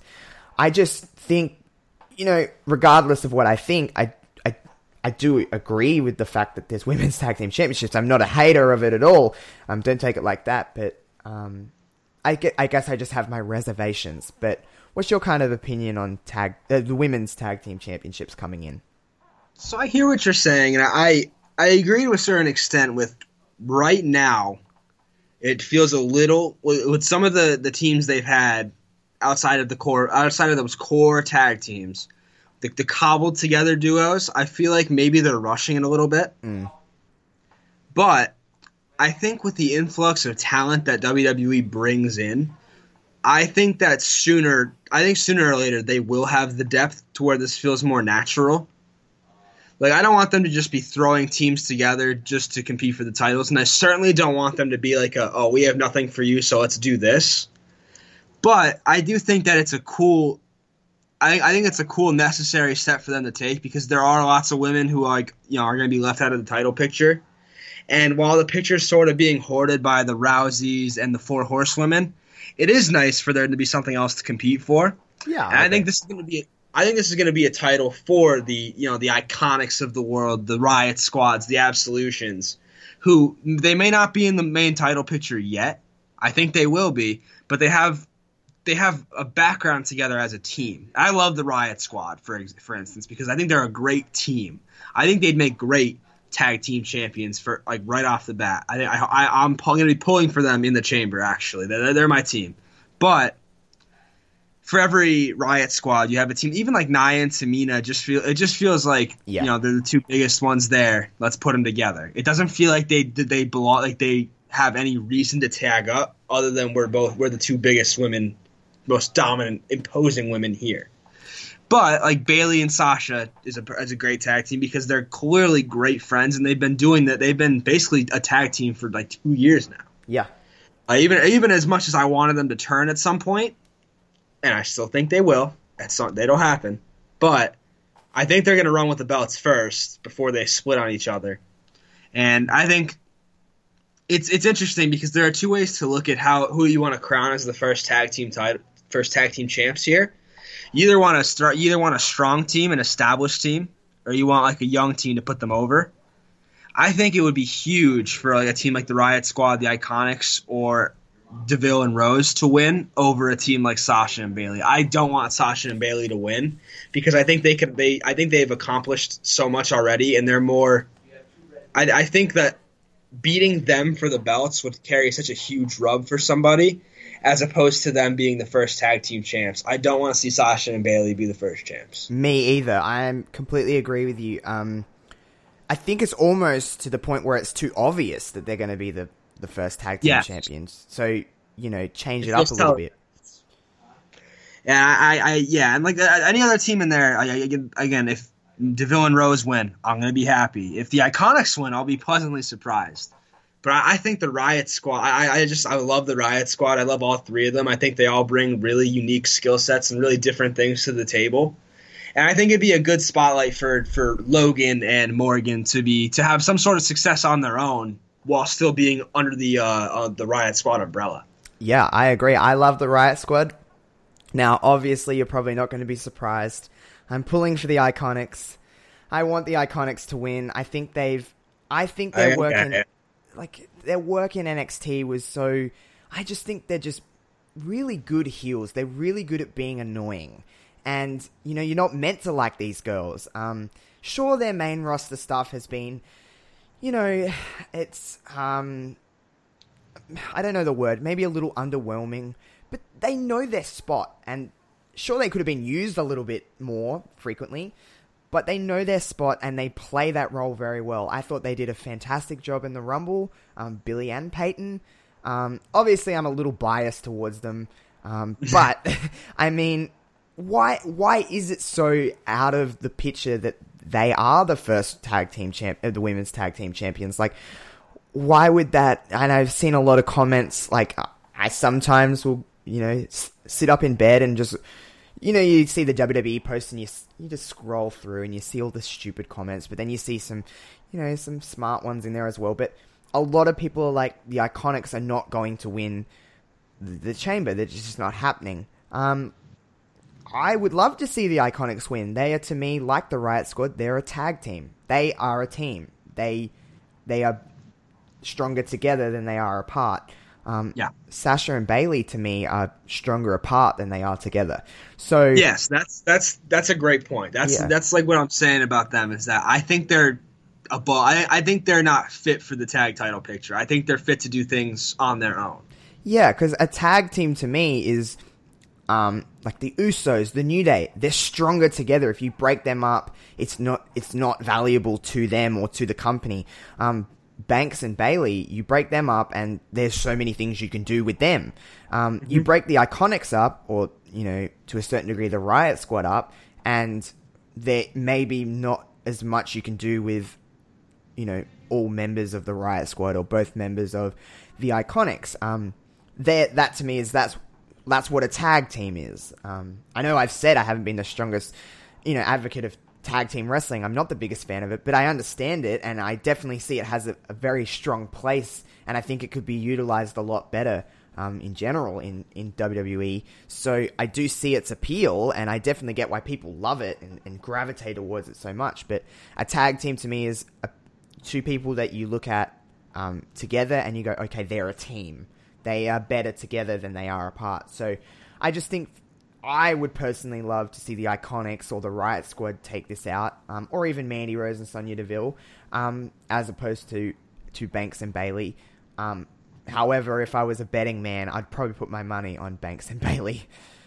Yeah, it it feels like, like you said before. It feels almost obvious that they're going to be the ones to christen the new belts, and that's fine. Yeah. Uh, I'm I'm not again. I don't. I'm not going to complain about it. I think that just getting the belts off the ground is big, and well, whoever wins is going to do good things with them. But like, could you imagine the heat? Like, if you want, if you want heat, put the belts on the Iconics because Uh, they might be the most tenured of these tag teams. They've been together since NXT. No one else could really say that here. No. And I just think I just love the Iconics. I just um obviously I'm always going to hate them. They're they're, they're Yeah. so effective at what they do. It's it's unfair to say that they stink because like they're supposed to stink. Yeah, that's what their characters are. They're, um, and both of those ladies can get it done in the ring. I think world of Peyton Royce. Um, I think Peyton is really, really good in the ring and very underutilized. Um, Billie's good as well. Um, but the stronger worker of the two, I think, is Peyton. But like I said, they're better together than they would be apart. Yeah, So I just they found them. They found a role for themselves as a team. Yes. It's just that, yeah. Obviously, I'm going to be pulling for them, but other than that, I, I love the Riots. I agree with you. I think the Riot Squad are a very, very good core team, or core stable, um, especially for Liv and Sarah to get this opportunity as opposed to Ruby and one of the, the girls. Um, I just think Ru- Ruby is obviously the leader, it, you know, in the title. Her name is in the title of their Yeah. of their group, but it almost is to a point where it's Ruby is almost teaching them things. Ruby is um, a fantastic worker, and I hope and, and pray that she's a women's champion one day because she's very, very good. Um, and it is clear that, you know, it's Ruby and then Liv and Sarah are, are slightly beneath her, um, just in terms of leadership and stuff like that. So it is a, you know, why wouldn't the goal be for Ruby to be the women's champion and Liv and Sarah to be the tag team champions and they own the division? Um, but I do agree with you. The Riot Squad, uh, why they are used, I think they could be probably doing a little bit more. I agree. I, I think that there's more for them to do. Um, I, I- just I, I really hope that I, I'm, I'm a little bit I'm I'm, I'm intrigued to see where they go post uh, elimination chamber because I as much as I want them to win the belts, we've we've gone through it and we've said you know multiple times here that we thought that we think Bayley and Sasha are going to win the belts. Yeah. So where does the Riot Squad go after that? Because they they've been together a while, and it doesn't really seem like they do much. They have like they haven't done much other than just you know wreak havoc. But I, I, there hasn't been much storyline work for No. them, and I want them to be more involved in stories and more involved in. You know, I want Ruby to be involved in the title picture. I want them to be elevated. Yeah, I agree. I agree with you completely. Um, we'll move on. We'll do a couple more before we wrap things up. Uh, what do we got here? Oh, I'm sure you'll have your opinion on this one. CM Punk. Um, Whew. Okay, first, before we talk about his exit and the way he's kind of treated pro wrestling after, what did you think of CM Punk during wrestling? I always I liked him. I didn't. I was never like insanely high on him. Honestly, I never really was from his days in ECW all the way through the big title run, all the way to his exit. I was never like a crazy CM Punk fan. I think my favorite incarnation of Punk was Straight Edge Savior when he would you know just cut all the the very Jesus like promos oh, yeah, and that was good. you know, he, he looked like he looked like Jesus, and he converted Luke Gallows and Serena to, to straight edge to the straight edge lifestyle. That was my favorite version. underrated stuff, by the way. Sorry to Yeah, chime it really in, but was. just just real. It was almost to the point where it was kind of on SmackDown at that time when SmackDown wasn't really, you know, the most important thing. It was just kind of shoved to the side, but very Yeah. good stuff. Yeah, but um, I yeah, but like I said, never crazy about him. Uh, the whole time he was WWE champion, I was never like, wow, I'm really really into this guy. So that's that's my take on CM Punk on his career on his WWE tenure. Um, for me, I'm pretty much the same. I liked Punk. I thought he was. I honestly, like everyone said, he was absolutely incredible in the ring. I never really saw that. Why I thought he was pretty good. Um, I don't think he was amazing. Um, his promos were obviously great. Um, he was great, a great talker. That you know all that stuff. You know with the pipe bomb and then him winning the championship at Money in the Bank. You know stellar top tier stuff. Always will say that it was a fantastic match moment. Um, what they did after was what it was. It kind of soured for me a little bit, but um, I'm the same. His straight edge society stuff was fantastic. Um, but yeah, I was never really like his number one fan. Um, going on to him, you know, the way we don't we'll never know the full story. We'll never know exactly what happened, but his exit from WWE, firstly, do you agree with it? And do you agree with his attitude towards wrestling in general um, in 2019? No, I, I don't. I think that this is a business that gave him so much, and he's like spitting on it. You know, he's so jaded about it because you know he got hurt a couple times working. Like this is this is this isn't ballet, as our, our guy Jr. would say. This is you know tough physical competition. I don't know. I just don't understand why he decided to. Like, I obviously he was unhappy with his place in WWE. That's fine. I mean, he was WWE champion for over a year. Didn't really main event. So I get that. I get the frustration that he wasn't the biggest draw, and that guys like The Rock and Cena were coming and and taking some of the spotlight. But it's never. It's not like he ever had it really that bad. I, I at least in my estimation, I always thought he had something to do. It was always clear that they were pretty high on him. Uh, even the very end with the Shield stuff when he was working with the Shield and you know he was and working with the Authority and Kane, it was you know still like one of the top feuds, top sort of billing on the card.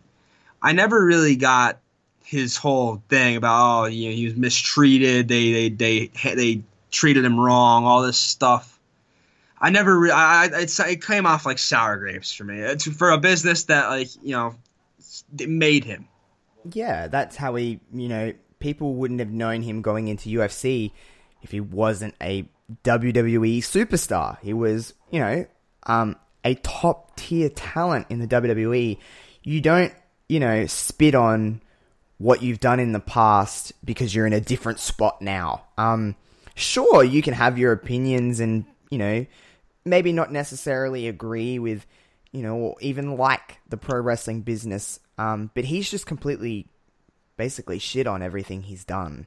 Um, I, I know this is a question that everyone kind of asks, and I always will give the same answer. But do you personally ever see him back in not a maybe not a WWE ring, but in a wrestling ring? Do you see CM Punk wrestling ever again?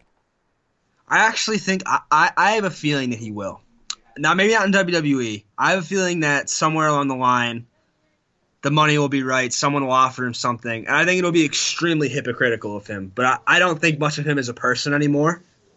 Uh, I think he's I think he's just from some of the, the his his uh, interactions with fans and some of the things I see online. I just I'm not a big fan of CM Punk the person.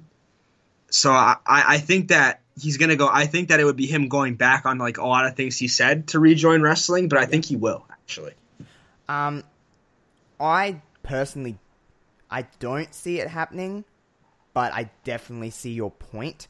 Um, money talks. At the end of the day, money talks for any of us, I think. Um, and you know, Punk's UFC career was what it was. Um, it was bad. It yeah, plain and simple. It was not good.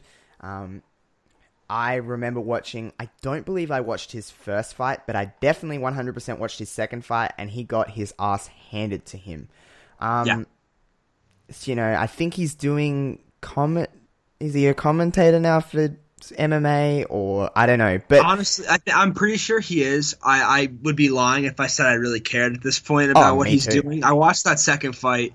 Uh, I, I, again, I'd be lying if I said I wasn't watching that fight with a, a grin on my face. Oh, me too. Watching, I felt like he had it coming, but uh, he he was never cut out for that. It was almost like a publicity thing for the UFC. It backfired. A lot of people were really upset about that. I know, especially after the second fight, people were really uh, like big MMA fans were up in arms about the fact that he got a spot on the card at all. Yeah. Uh, again, he was going to make money for the UFC, but I think after two fights where he just got destroyed, the well has run out for him. So I think, yeah, he, he's he, commentating is what he does. He's good at it. Uh, his, he, had, he had a commentary run for WWE when he was injured. Pretty good at it. Uh, but I, I just, yeah, I, I just, God, I just, I, he, I don't like, I don't like him anymore, man. I don't. He really, sound, I really, he really hurt my, like, he hurt my feelings basically by dumping on the WWE and dumping on wrestling. I agree. Anyone that kind of does that, I love wrestling so much that it does it. If it offends me to a certain degree, especially with someone who had such a high standard of his work. Um, you know, he obviously cared about wrestling. I think when he was here, um, but I just I'm the same. It's left such a sour taste in my mouth that I almost don't give a damn what he does. Um, sure, it'll be you know if he does decide to come back to wrestling, it will be a rather big deal. I'm sure, um, but I don't know. I'm the same as you. He's left a very bad taste in my mouth Yeah. just with how he is, how he's treated the business. And, you know, a lot of people say about his personality when he was actually in WWE, and it's hard not to believe that now because, you know, yeah, just how he treats wrestling now. I could imagine him probably treating people in the business rather similarly. Yeah. Um, yeah. Uh, we'll do maybe one or two more, but uh, let's see. Ooh. Um, NXT. Do you think it's still the hippest brand within the WWE? Um, I know that a lot of people, uh, it's producing quality stuff, but um, do you think it was cooler maybe two or three years ago with some of the stars that they had? Or do you think it's just evolving and that's just the way NXT goes? I just think that it's almost impossible to touch what NXT did like two, three years ago because it was completely brand new at the time. I don't think it's gotten like worse. I think NXT has been consistently the best wrestling in WWE. I think it's Yeah. been, I think it's still the coolest brand in WWE for sure. Especially because Raw sucks and SmackDown is SmackDown's good, but it, it, it I don't think it compares to NXT. I think week in and week out the quality of product, not just the wrestling. I think the the backstage work they do, the interviews. I think the commentary in NXT is top notch. I really think they do everything really well down there. I just think it's not maybe not as hot as it was two years ago because two years ago, it ex- two, three, four years ago, it exploded onto the scene. It was something we hadn't seen before because NXT originally was just developmental. Well, first it was that that game show, and then that was awful, and then it was deve- uh, purely developmental, and then it, it morphed into something else. It morphed into its own little thing while still being developmental, and I think that I, I think it's I think it hasn't gone down in quality. I just think we're used to it by now. Yeah, I agree. Do you think we hold NXT to too much of a high standard, or do you think that's a good I- thing? I, I think it's a good thing, but I, I I definitely think we hold it to a an almost impossibly high standard. Just look at look at uh, Takeover Phoenix that a lot of people didn't like because it wasn't like blow away amazing.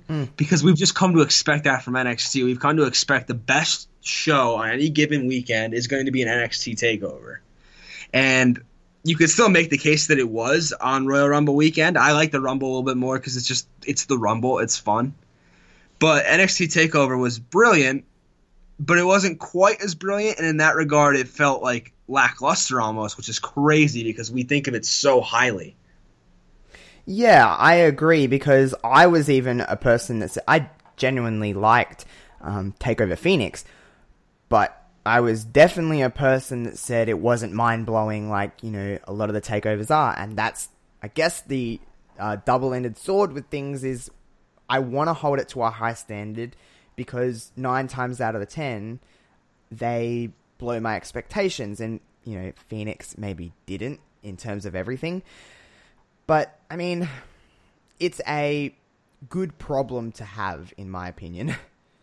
Yeah, it really is. Like it's your your your wrestling is too good almost. That's that's a great problem to have. Yeah, and if we it, it, and again, I love. I mean, Takeover Phoenix on on a rewatch because I, I when I watched it originally, I was like, wow, you know, that was great. But it wasn't, you know, it wasn't quite up to standards. And then I rewatched it. I'm like, this was really good. You just have to watch it as its own thing and not as like a, a you know, a, sequel. show. Yeah, a hype Yeah. show. If you're able to remove yourself from some of that hype and pomp and circumstance, you'll realize it was a really great wrestling show. Yeah, no, I agree with you. Um, I kind of went through some of these because this will probably be our last one, and I just wanted to pick out one that's fitting for the time. It's WrestleMania season. In your opinion, what is the greatest WrestleMania of all time? Oh my god! I knew That that, is- would, be, oh that would be a stump. I knew that would stump you, and that's what I was looking for. You're gonna have you're gonna. I was gonna say you're gonna have me here for like another two hours just on this question alone. Um. yeah, okay. It's there's there's definitely like the the answer that most people go with. I think a lot of people would say WrestleMania 17. Yes. Uh, very good show. I I've, I've I have I have I will say I've gone back and watched over the course of the years since the network came out. I have been able to watch every WrestleMania at some point, so I have at least a ba- I have at least the basis knowledge of all of them. Mm-hmm. For me personally, I, I, again maybe maybe this is more my favorite than the greatest, but I thought WrestleMania 31 was fantastic. That's my personal favorite WrestleMania. I don't know about greatest, but at least in my lifetime, because I, I started watching wrestling in 06. So that's what WrestleMania 22. And I love 22 because Rey Mysterio won the world title there. But I wouldn't I wouldn't hold it up as one of the all time greats. That 21 was really good. Um, I thought I'm trying to think. 23 I thought was good, but I I, I obviously have a recency bias because I'm I, I wasn't there to yep. watch WrestleMania 17 because I was only five years old and wasn't a fan yet. I wasn't there to watch WrestleMania 3 because I was not born. Me, either. I wasn't. Yeah, I, I just wasn't. I wasn't there and for that reason. That those aren't going to hold as much. I'm not going to hold those in such high esteem as I do the ones that I've been able to watch live. So for me, it's it's 31. I thought I, I didn't think there was a bad match on the card. I thought the coolest spots were amazing. The main event was amazing. It's crazy, like Brock Lesnar, Roman Reigns. You hear that on paper now, and you're like, that must have been terrible, but it was so good. Yep, it was the first of their kind of, you know, go round, and there wasn't an expectation of what it's going to be like, and there was so yeah. much, you know, stuff surrounding it that you really weren't sure what was you know, gonna go down, and then the way it did. 31 is a really good WrestleMania. I, I, it, you know, like I've said many, many times, wrestling is so subjective, and that's what I love about it. Um, yeah. And I think with you and me, what we've kind of, um, you know, the couple conversations that we've had, um, we pick up on you know, when I say my favorite, you kind of are like, yeah, I understand why. And when you say your favorite, I'm like, yeah, I understand why. That's what kind of works the best between us. And WrestleMania 31 is a great WrestleMania. Um, it's a very solid WrestleMania. Like you said, there's not any bad matches on that card. And the stuff that was amazing was amazing. Um, my personal favorite WrestleMania is WrestleMania 24. I love WrestleMania 24. Uh, That's Shawn, a good... Ma- Shawn Michaels, Ric Flair, Edge, Taker. Oh, yeah. Um, the, the waterworks for that for that Flair Michaels match. Going back, I, every time I go back and watch that, and I make it a point during Mania season two. If I if I can't watch all of 24, which I try to, because you know Taker Edge was great. The Money in the uh, Bank on that show was fantastic. Yeah, Money in the Bank was very good. Uh, both yeah, the main events were good solid. I, I, I enjoyed it, but that Taker or that Michaels Flair match every time gets me. Oh, me too. It is the the storytelling was so prime. One of the best storytelling elements in a match I've I think I've ever seen. There's some that yeah. rival it, um, but I love that match, and um, it's not one of my personal favorite matches of all time. Um, but you know, I loved that match. Loved that match. Um, WrestleMania 24 is always one up there. Um, I loved uh, WrestleMania 19 was fantastic. Um, I loved uh, WrestleMania 19. 17 is easy to say. Um, it is a very, very yeah, I feel great. Like 17 is like the, the given yeah. answer. it is a great WrestleMania. There's no doubt about that at all. Um, I was young.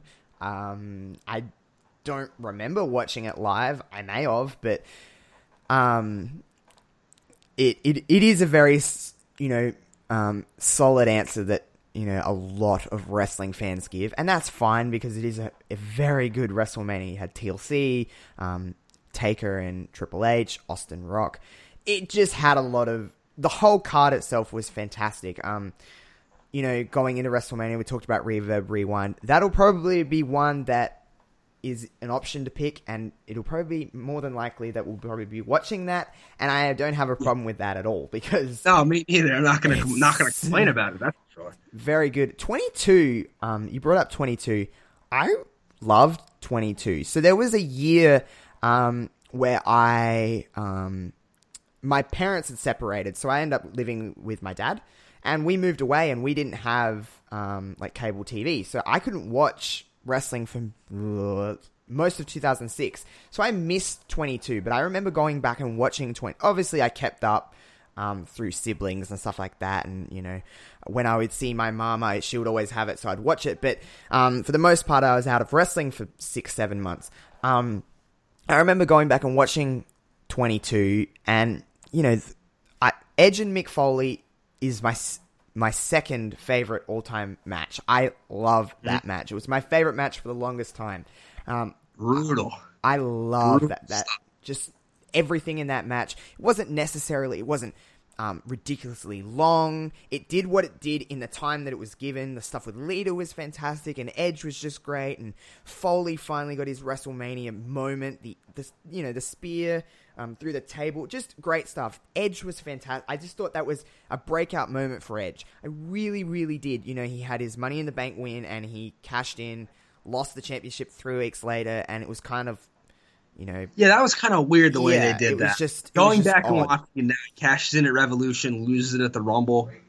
yeah, it was just odd, and I don't really understand, you know, the meaning behind it. And I think Foley is someone, like I said, he hadn't really had a stellar WrestleMania performance. It wasn't really something on Foley's um, criteria. He had very great, memorable moments that we'll never forget, but Mania is a different beast. Everyone wants their WrestleMania moment, and I think this was not only for you know for Edge to be hey, it's it's Edge. You know, I'm here too. I was the WWE champion for three weeks, and I got kind of crapped on. Um, I should be the WWE champion. This was a great moment for him, but also for Foley needing that WrestleMania moment. Very much at the end of his you know career, he would come back for a little while, but um, he needed that just as much as Edge, and I just think it just gelled so perfectly. Obviously, when you have hardcore with Mick Foley in it, it's going to be um, something that you don't want to miss. Um, Yeah. But it was just that match. I loved Mickie James, Trish Stratus. That was a fantastic story. Very good match. Sneaky good match. Um, you know, in terms of women's matches at Mania, at that point there wasn't really many fantastic women's matches. That was up there, um, in my opinion.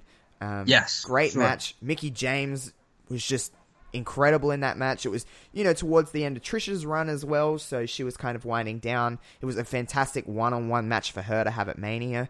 Um, there was so many things at WrestleMania 22 that I just loved. You mentioned Rey Mysterio winning. That was that was great. Um, Cena and Triple H was pretty good. I, I remember liking that.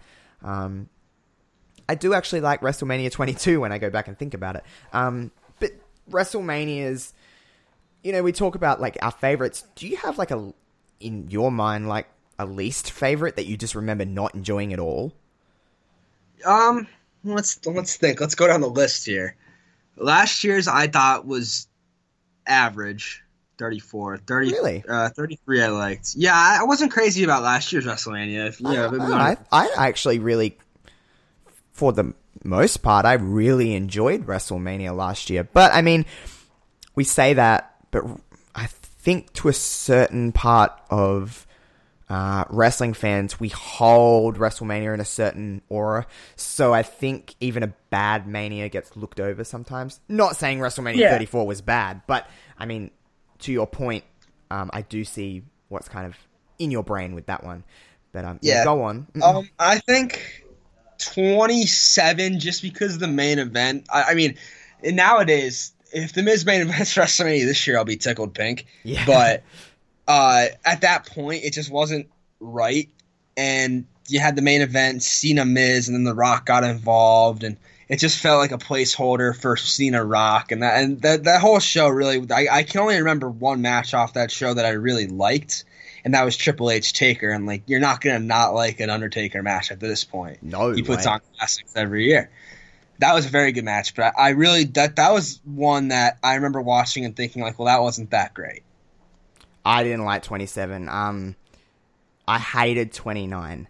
I hated WrestleMania 29. 29 very i guess i guess average i, I there were some some highlights and i i, I didn't mind Cena rock uh punk taker was good Punk Taker was good. I will admit that. and there was that, that triple h lesnar match was boring Hated that match. can't really remember much of the mid card I just uh, tr- Chris Jericho and Fandango wrestled. Like I. oh that's that. right I hated that. No disrespect to Fandango, but like Chris Jericho, like you're you're gonna give a WrestleMania match with Chris Jericho to Fandango, and like I knew from the start that Chris Jericho was not going to win that match, and like I was just biasly, I hated that because I was like, Jericho deserves probably more than this. I understand putting Yeah. over new talent and stuff like that, but at WrestleMania, That was like, extreme. Oh, like that was crazy. and I just remember not liking that WrestleMania at all. Um, 27, I didn't like. Um, other than that, um, It's, I can't really, hard think of. Yeah, it's it's almost harder to think of ones that you didn't like than you liked because I Yeah. feel like WrestleMania. There's more that I like than I don't. Definitely, I, I always tend to. There's, I very rarely dislike WrestleMania. I, I will always point to something on a, on a card. There's always something. Like Mm. last year, you know, I, I didn't. I wasn't like a huge fan of 34, like I said, but there was there was some good stuff on there. Definitely some good stuff. I I thought the first like half of the show was pretty good. I do agree with that. The first half of the show was way better than the second half of the show because Yeah, I thought, it, I thought it lost some steam for sure. yeah, like the triple threat Intercontinental Championship match was fantastic. Charlotte and Yeah. Asuka, I thought was really, really, Really- good. Ronda's really. um that mixed tag match was fantastic. Ronda, I thought that yeah, was, it, it had so yeah. much energy early on in the show, and then I thought it lost it. And you had you know Braun tagging with, Oh, with that the, the wasn't little fun. Nope. Cena Taker was kind of fun, but like also just kind of not what you'd expect. Odd. It- was odd, that's a good word yeah. The Daniel Bryan Shane stuff, I didn't, I didn't care for. Yeah, I know it was uh, Bryan on Mania, and that's fine. And I, obviously Daniel Bryan, if able, should be on every WrestleMania. yeah. But it, it just, I don't know, I wasn't crazy about it. Um, I, yeah, the second half of the show, I think we had like Nia Jackson, Alexa Bliss. I wasn't crazy hot about that match. Um, the main event was what it was. Um, I think we had a certain level of expectation going into that to what was going to happen, and it didn't. But it was, um, it was v- very drawn out that that main event. I think it probably ran way too long, in my opinion. The, at least the main event, but the show was long. It's it's hard to keep absolutely everyone invested in that show for. You know, I think it was probably five hours. Well, with the kickoff, it would have been about seven hours. Um, I was gonna say definitely like seven hours from, yeah, from kickoff till end of the show. It's a long, it's a long show to watch. Like here in Australia, I would have been up since six thirty in the morning. So, Good God. so like six thirty until two thirty in the afternoon. Um, or one, whatever it is, one thirty, whatever. Um, it's a long show, regardless. That's a long. That's a full shift. Yeah. It's literally, a, yeah, like you said. Um, but uh, now that we're talking about times, we, you know, Rumble was a long show. Um, and I think I mentioned this to you, whether it was on the on the on the show or, in our pre-chat. Um, Rumble and Mania is the exception to the rule when I think no matter what, how long it is, I'm gonna watch it and I'm gonna enjoy it. Sure, I'll lose steam in it at some point, and I'll pick and choose my spots to do that. But um, other than WrestleMania and Royal Rumble, I don't see the need for WWE putting on a seven-hour show. No, it's it's absurd, and they're gonna do it with SummerSlam and Survivor Series. Like they've been branching out with those shows too. But that no, I, I think that if you're gonna go that crazy, you have to limit it to stuff that people are like. you- You're gonna have mainstream attention on the Rumble and on WrestleMania. So if you want to add as much to those as you can, I get it. But you gotta leave some of it alone and keep. You gotta you gotta be. More is not always great. Usually No. it is, especially especially for wrestling, but not all the time, and not when you're putting fans to sleep. No way. Like, I there's no way in hell I'd want to see a seven-hour elimination chamber show. Like, I, I would um probably skip the kickoff if that was the case. Um, Oh, I'd probably skip half the show if they didn't. but Mania Rumble, I understand. Like that, that I'll happily be like, okay, like it's Mania, it's Rumble. I'll watch this in its entirety. But other than that, I don't want to be seeing you know five hour backlashes or um, you know whatever it may be. But like you said, you, more. Re- I love wrestling. I'm happily going to watch more of it whenever they kind of give it to me. But sometimes less is more. I know it's a cliche saying, but yeah, people wanting more. Like, don't you know, throw your eggs in one basket in a seven-hour show. It's a long time to ask anyone to watch anything. Um, yeah. I I know I said this was the last one, but there's one that's staring at me, and I have to ask you: Lay it on me. do you think the Undertaker has wrestled his last match? No, no, I don't. I think they're gonna keep. I, I, I wish he had. And like I said earlier in the show, I had I had mapped that out where I thought he should have been done after WrestleMania 28. Here we are heading into WrestleMania 35, but I, I have a feeling he's not done. Um, it's just it, the, the the allure and the the temptation of other that wrestle. Like, he's only got to work one show. He's only got to work WrestleMania, and people want to see it. I think I still I don't I think people still want to see it. I'd be lying if I said that like I I, I don't get psyched when the Undertaker's name pops up, even though he's he's over the he's past his prime. Oh yeah. But I I I I think we're gonna see more Undertaker. I agree with you. Um, I think um, what kind of okay. So I was always that person of like, yeah, Taker's got a couple more left in him. He's certainly got manias left in him. Um, especially with you know with Cena last year and stuff like that. I think what kind of has turned my opinion on it is okay, so everyone wants the idea left in their brain of what the Undertaker was, and you don't want to ever see him wrestle too much longer because you don't want the last impression of him to be, you know, he's not at all going in a very good way, and you know he's finding Yeah. it hard to move and stuff like that. Um, so that being said, I think Crown Jewel put me off a lot because Yeah, Crown that was tag tough. match, um, take away anything else about Crown Jewel and the the shit surrounding that, but I think that match itself was. I understand Triple H got injured early, and that doesn't help, but I just think that match was just not very good. Um, no one really held their own in it. Um, Kane is way past his prime, in my opinion. He can't Yeah. really keep up with anything. Um, Shawn Michaels hadn't been in the ring in what eight years or whatever it was, um, and I was un- I was always under the thing that Shawn Michaels should have never wrestled again. Um, I can't believe that he that he came out of retirement. One of the only guys in wrestling to actually honor the word retirement, Mm-hmm. and he came out of retirement for a match in 2018 in Saudi Arabia, a tag match against the Brothers of Destruction, and it was it was bad. It was I, I, I won't mince words. It was a boring match. it was I that whole show to me was just crap. Oh yeah, But- Crown Jewel was a show. Oh, it was terrible. Um, but you know, on paper, you look at that match and you're, yeah, you know, but then you actually see them and Triple H. Okay, yeah, sure, he can still go, but like I said, he got hurt early in the match. Um, Taker shouldn't be wrestling matches that are that you know in length, um, that long in length, especially when his partner is probably just doing just as bad as him in terms of being able to keep up a certain level. Um, I think Taker probably works better than Kane.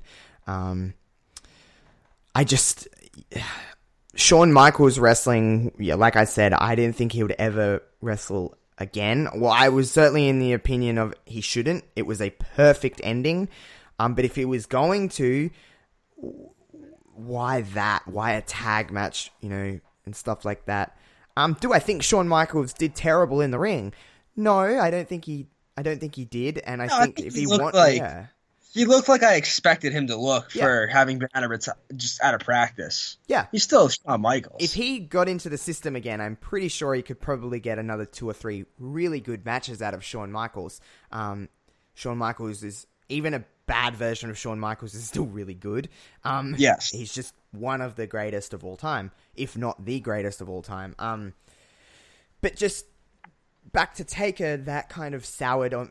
You know, I don't want that to be my lasting impression of the Undertaker. For that reason only, I think he's got one more. I don't honestly think it's this year. I don't think we're seeing Taker at Mania this year. I just don't. I don't see where he would fit. I don't see who he would work. Um, but I do see him for that reason alone. Personal preference. I want to see a Mania match that has so much hype that it almost outdoes whatever happens within the ring. But I don't see him wrestling more than one match. One more match. I think that I think that you're right. I think that I can't let that crown jewel match be the last Undertaker match I've seen. No. I don't know if the WWE has the restraint to leave him off the card, though. I don't know. I don't see a fit for him for WrestleMania. I don't know who he would work. Um, I again, I I, I, I don't know. There's not a lot of great appealing options at this point. No. But I, I I'm skeptical that the WWE would miss out on a chance to put him there. Because you know you put you you attach Undertaker you, you attach Undertaker's name to the show, even at his age and in this day and age, uh, it's still going to draw a crowd. Oh yeah, I agree with that. Um, so in a um, theoretical world where um, the Undertaker's wrestling his last match, they maybe they announce it's his last match or whatever. We just know going in that it's his last match. Um, do you see it being anywhere else other than WrestleMania? No, it would be a disservice to his legacy if it was anywhere else. I agree. I just don't. It's the biggest stage WWE has is WrestleMania. It is, um, well, in my opinion, the greatest character in wrestling history, if anything else. Um, and he is so associated with WrestleMania, um, obviously Yeah. with the streak and stuff. So, um, it wouldn't feel, it would feel very anywhere else. It wouldn't work to the mystique of the Undertaker, um, just how he is. So I agree with you. I don't see it happening anywhere else but Mania. Um, you know, we've had a well, we've talked about a lot of different things in this last couple of hours, just chatting. Um, do you confidently think after that that is a good way to let people know who you are in terms of the way you look at wrestling? I think I think I learned some stuff about myself. Honestly, I mean, some I, I always like the sort of the rapid fire, sort of you know you get asked questions, question and answer type of thing because I think it really, it really shows it really shows what you actually think. Like I didn't have time. I didn't have time to come up with answers. It's nothing. Nothing about this was contrived. It felt so natural and it felt real. Yeah. I, I I definitely think that I, I definitely think I, I gave a lot of insight. Uh, I think I did pretty good. I, Jeff, uh, you've done you've done really well. I've been. if I, do was say like, so yeah. myself, I think I, I think I did pretty snazzy. I yeah no, I think that people are going to learn a lot about me from this, and uh, you know, obviously, if they ever have questions, they're more than welcome to to hit me up. I'm always always down to talk wrestling, as you know, and as we Oh, yeah. you'll get to. Because this is a, we're going to be talking a lot of a lot of pro graphs, and I'm looking forward to it. So to end this out, um, we talked about uh, quick fire kind of deal. I'm going to list a few different things. Just say, give me the first word that comes into your brain when I say any Oh, of these. okay, Are you ready? a game show now. Okay, Alrighty. Elimination Chamber. uh, Goldberg, Spearing- WCW. Spearing- WCW, Sting, The NWO. Hogan. Hulk Hogan. Yeah. Uh terrible. Hmm. At least at least the person is terrible. Hulk Hogan itself, but that's that's a huge That's there's a lot to discuss Oh, yeah. there, but I am really sick of Hulk Hogan. um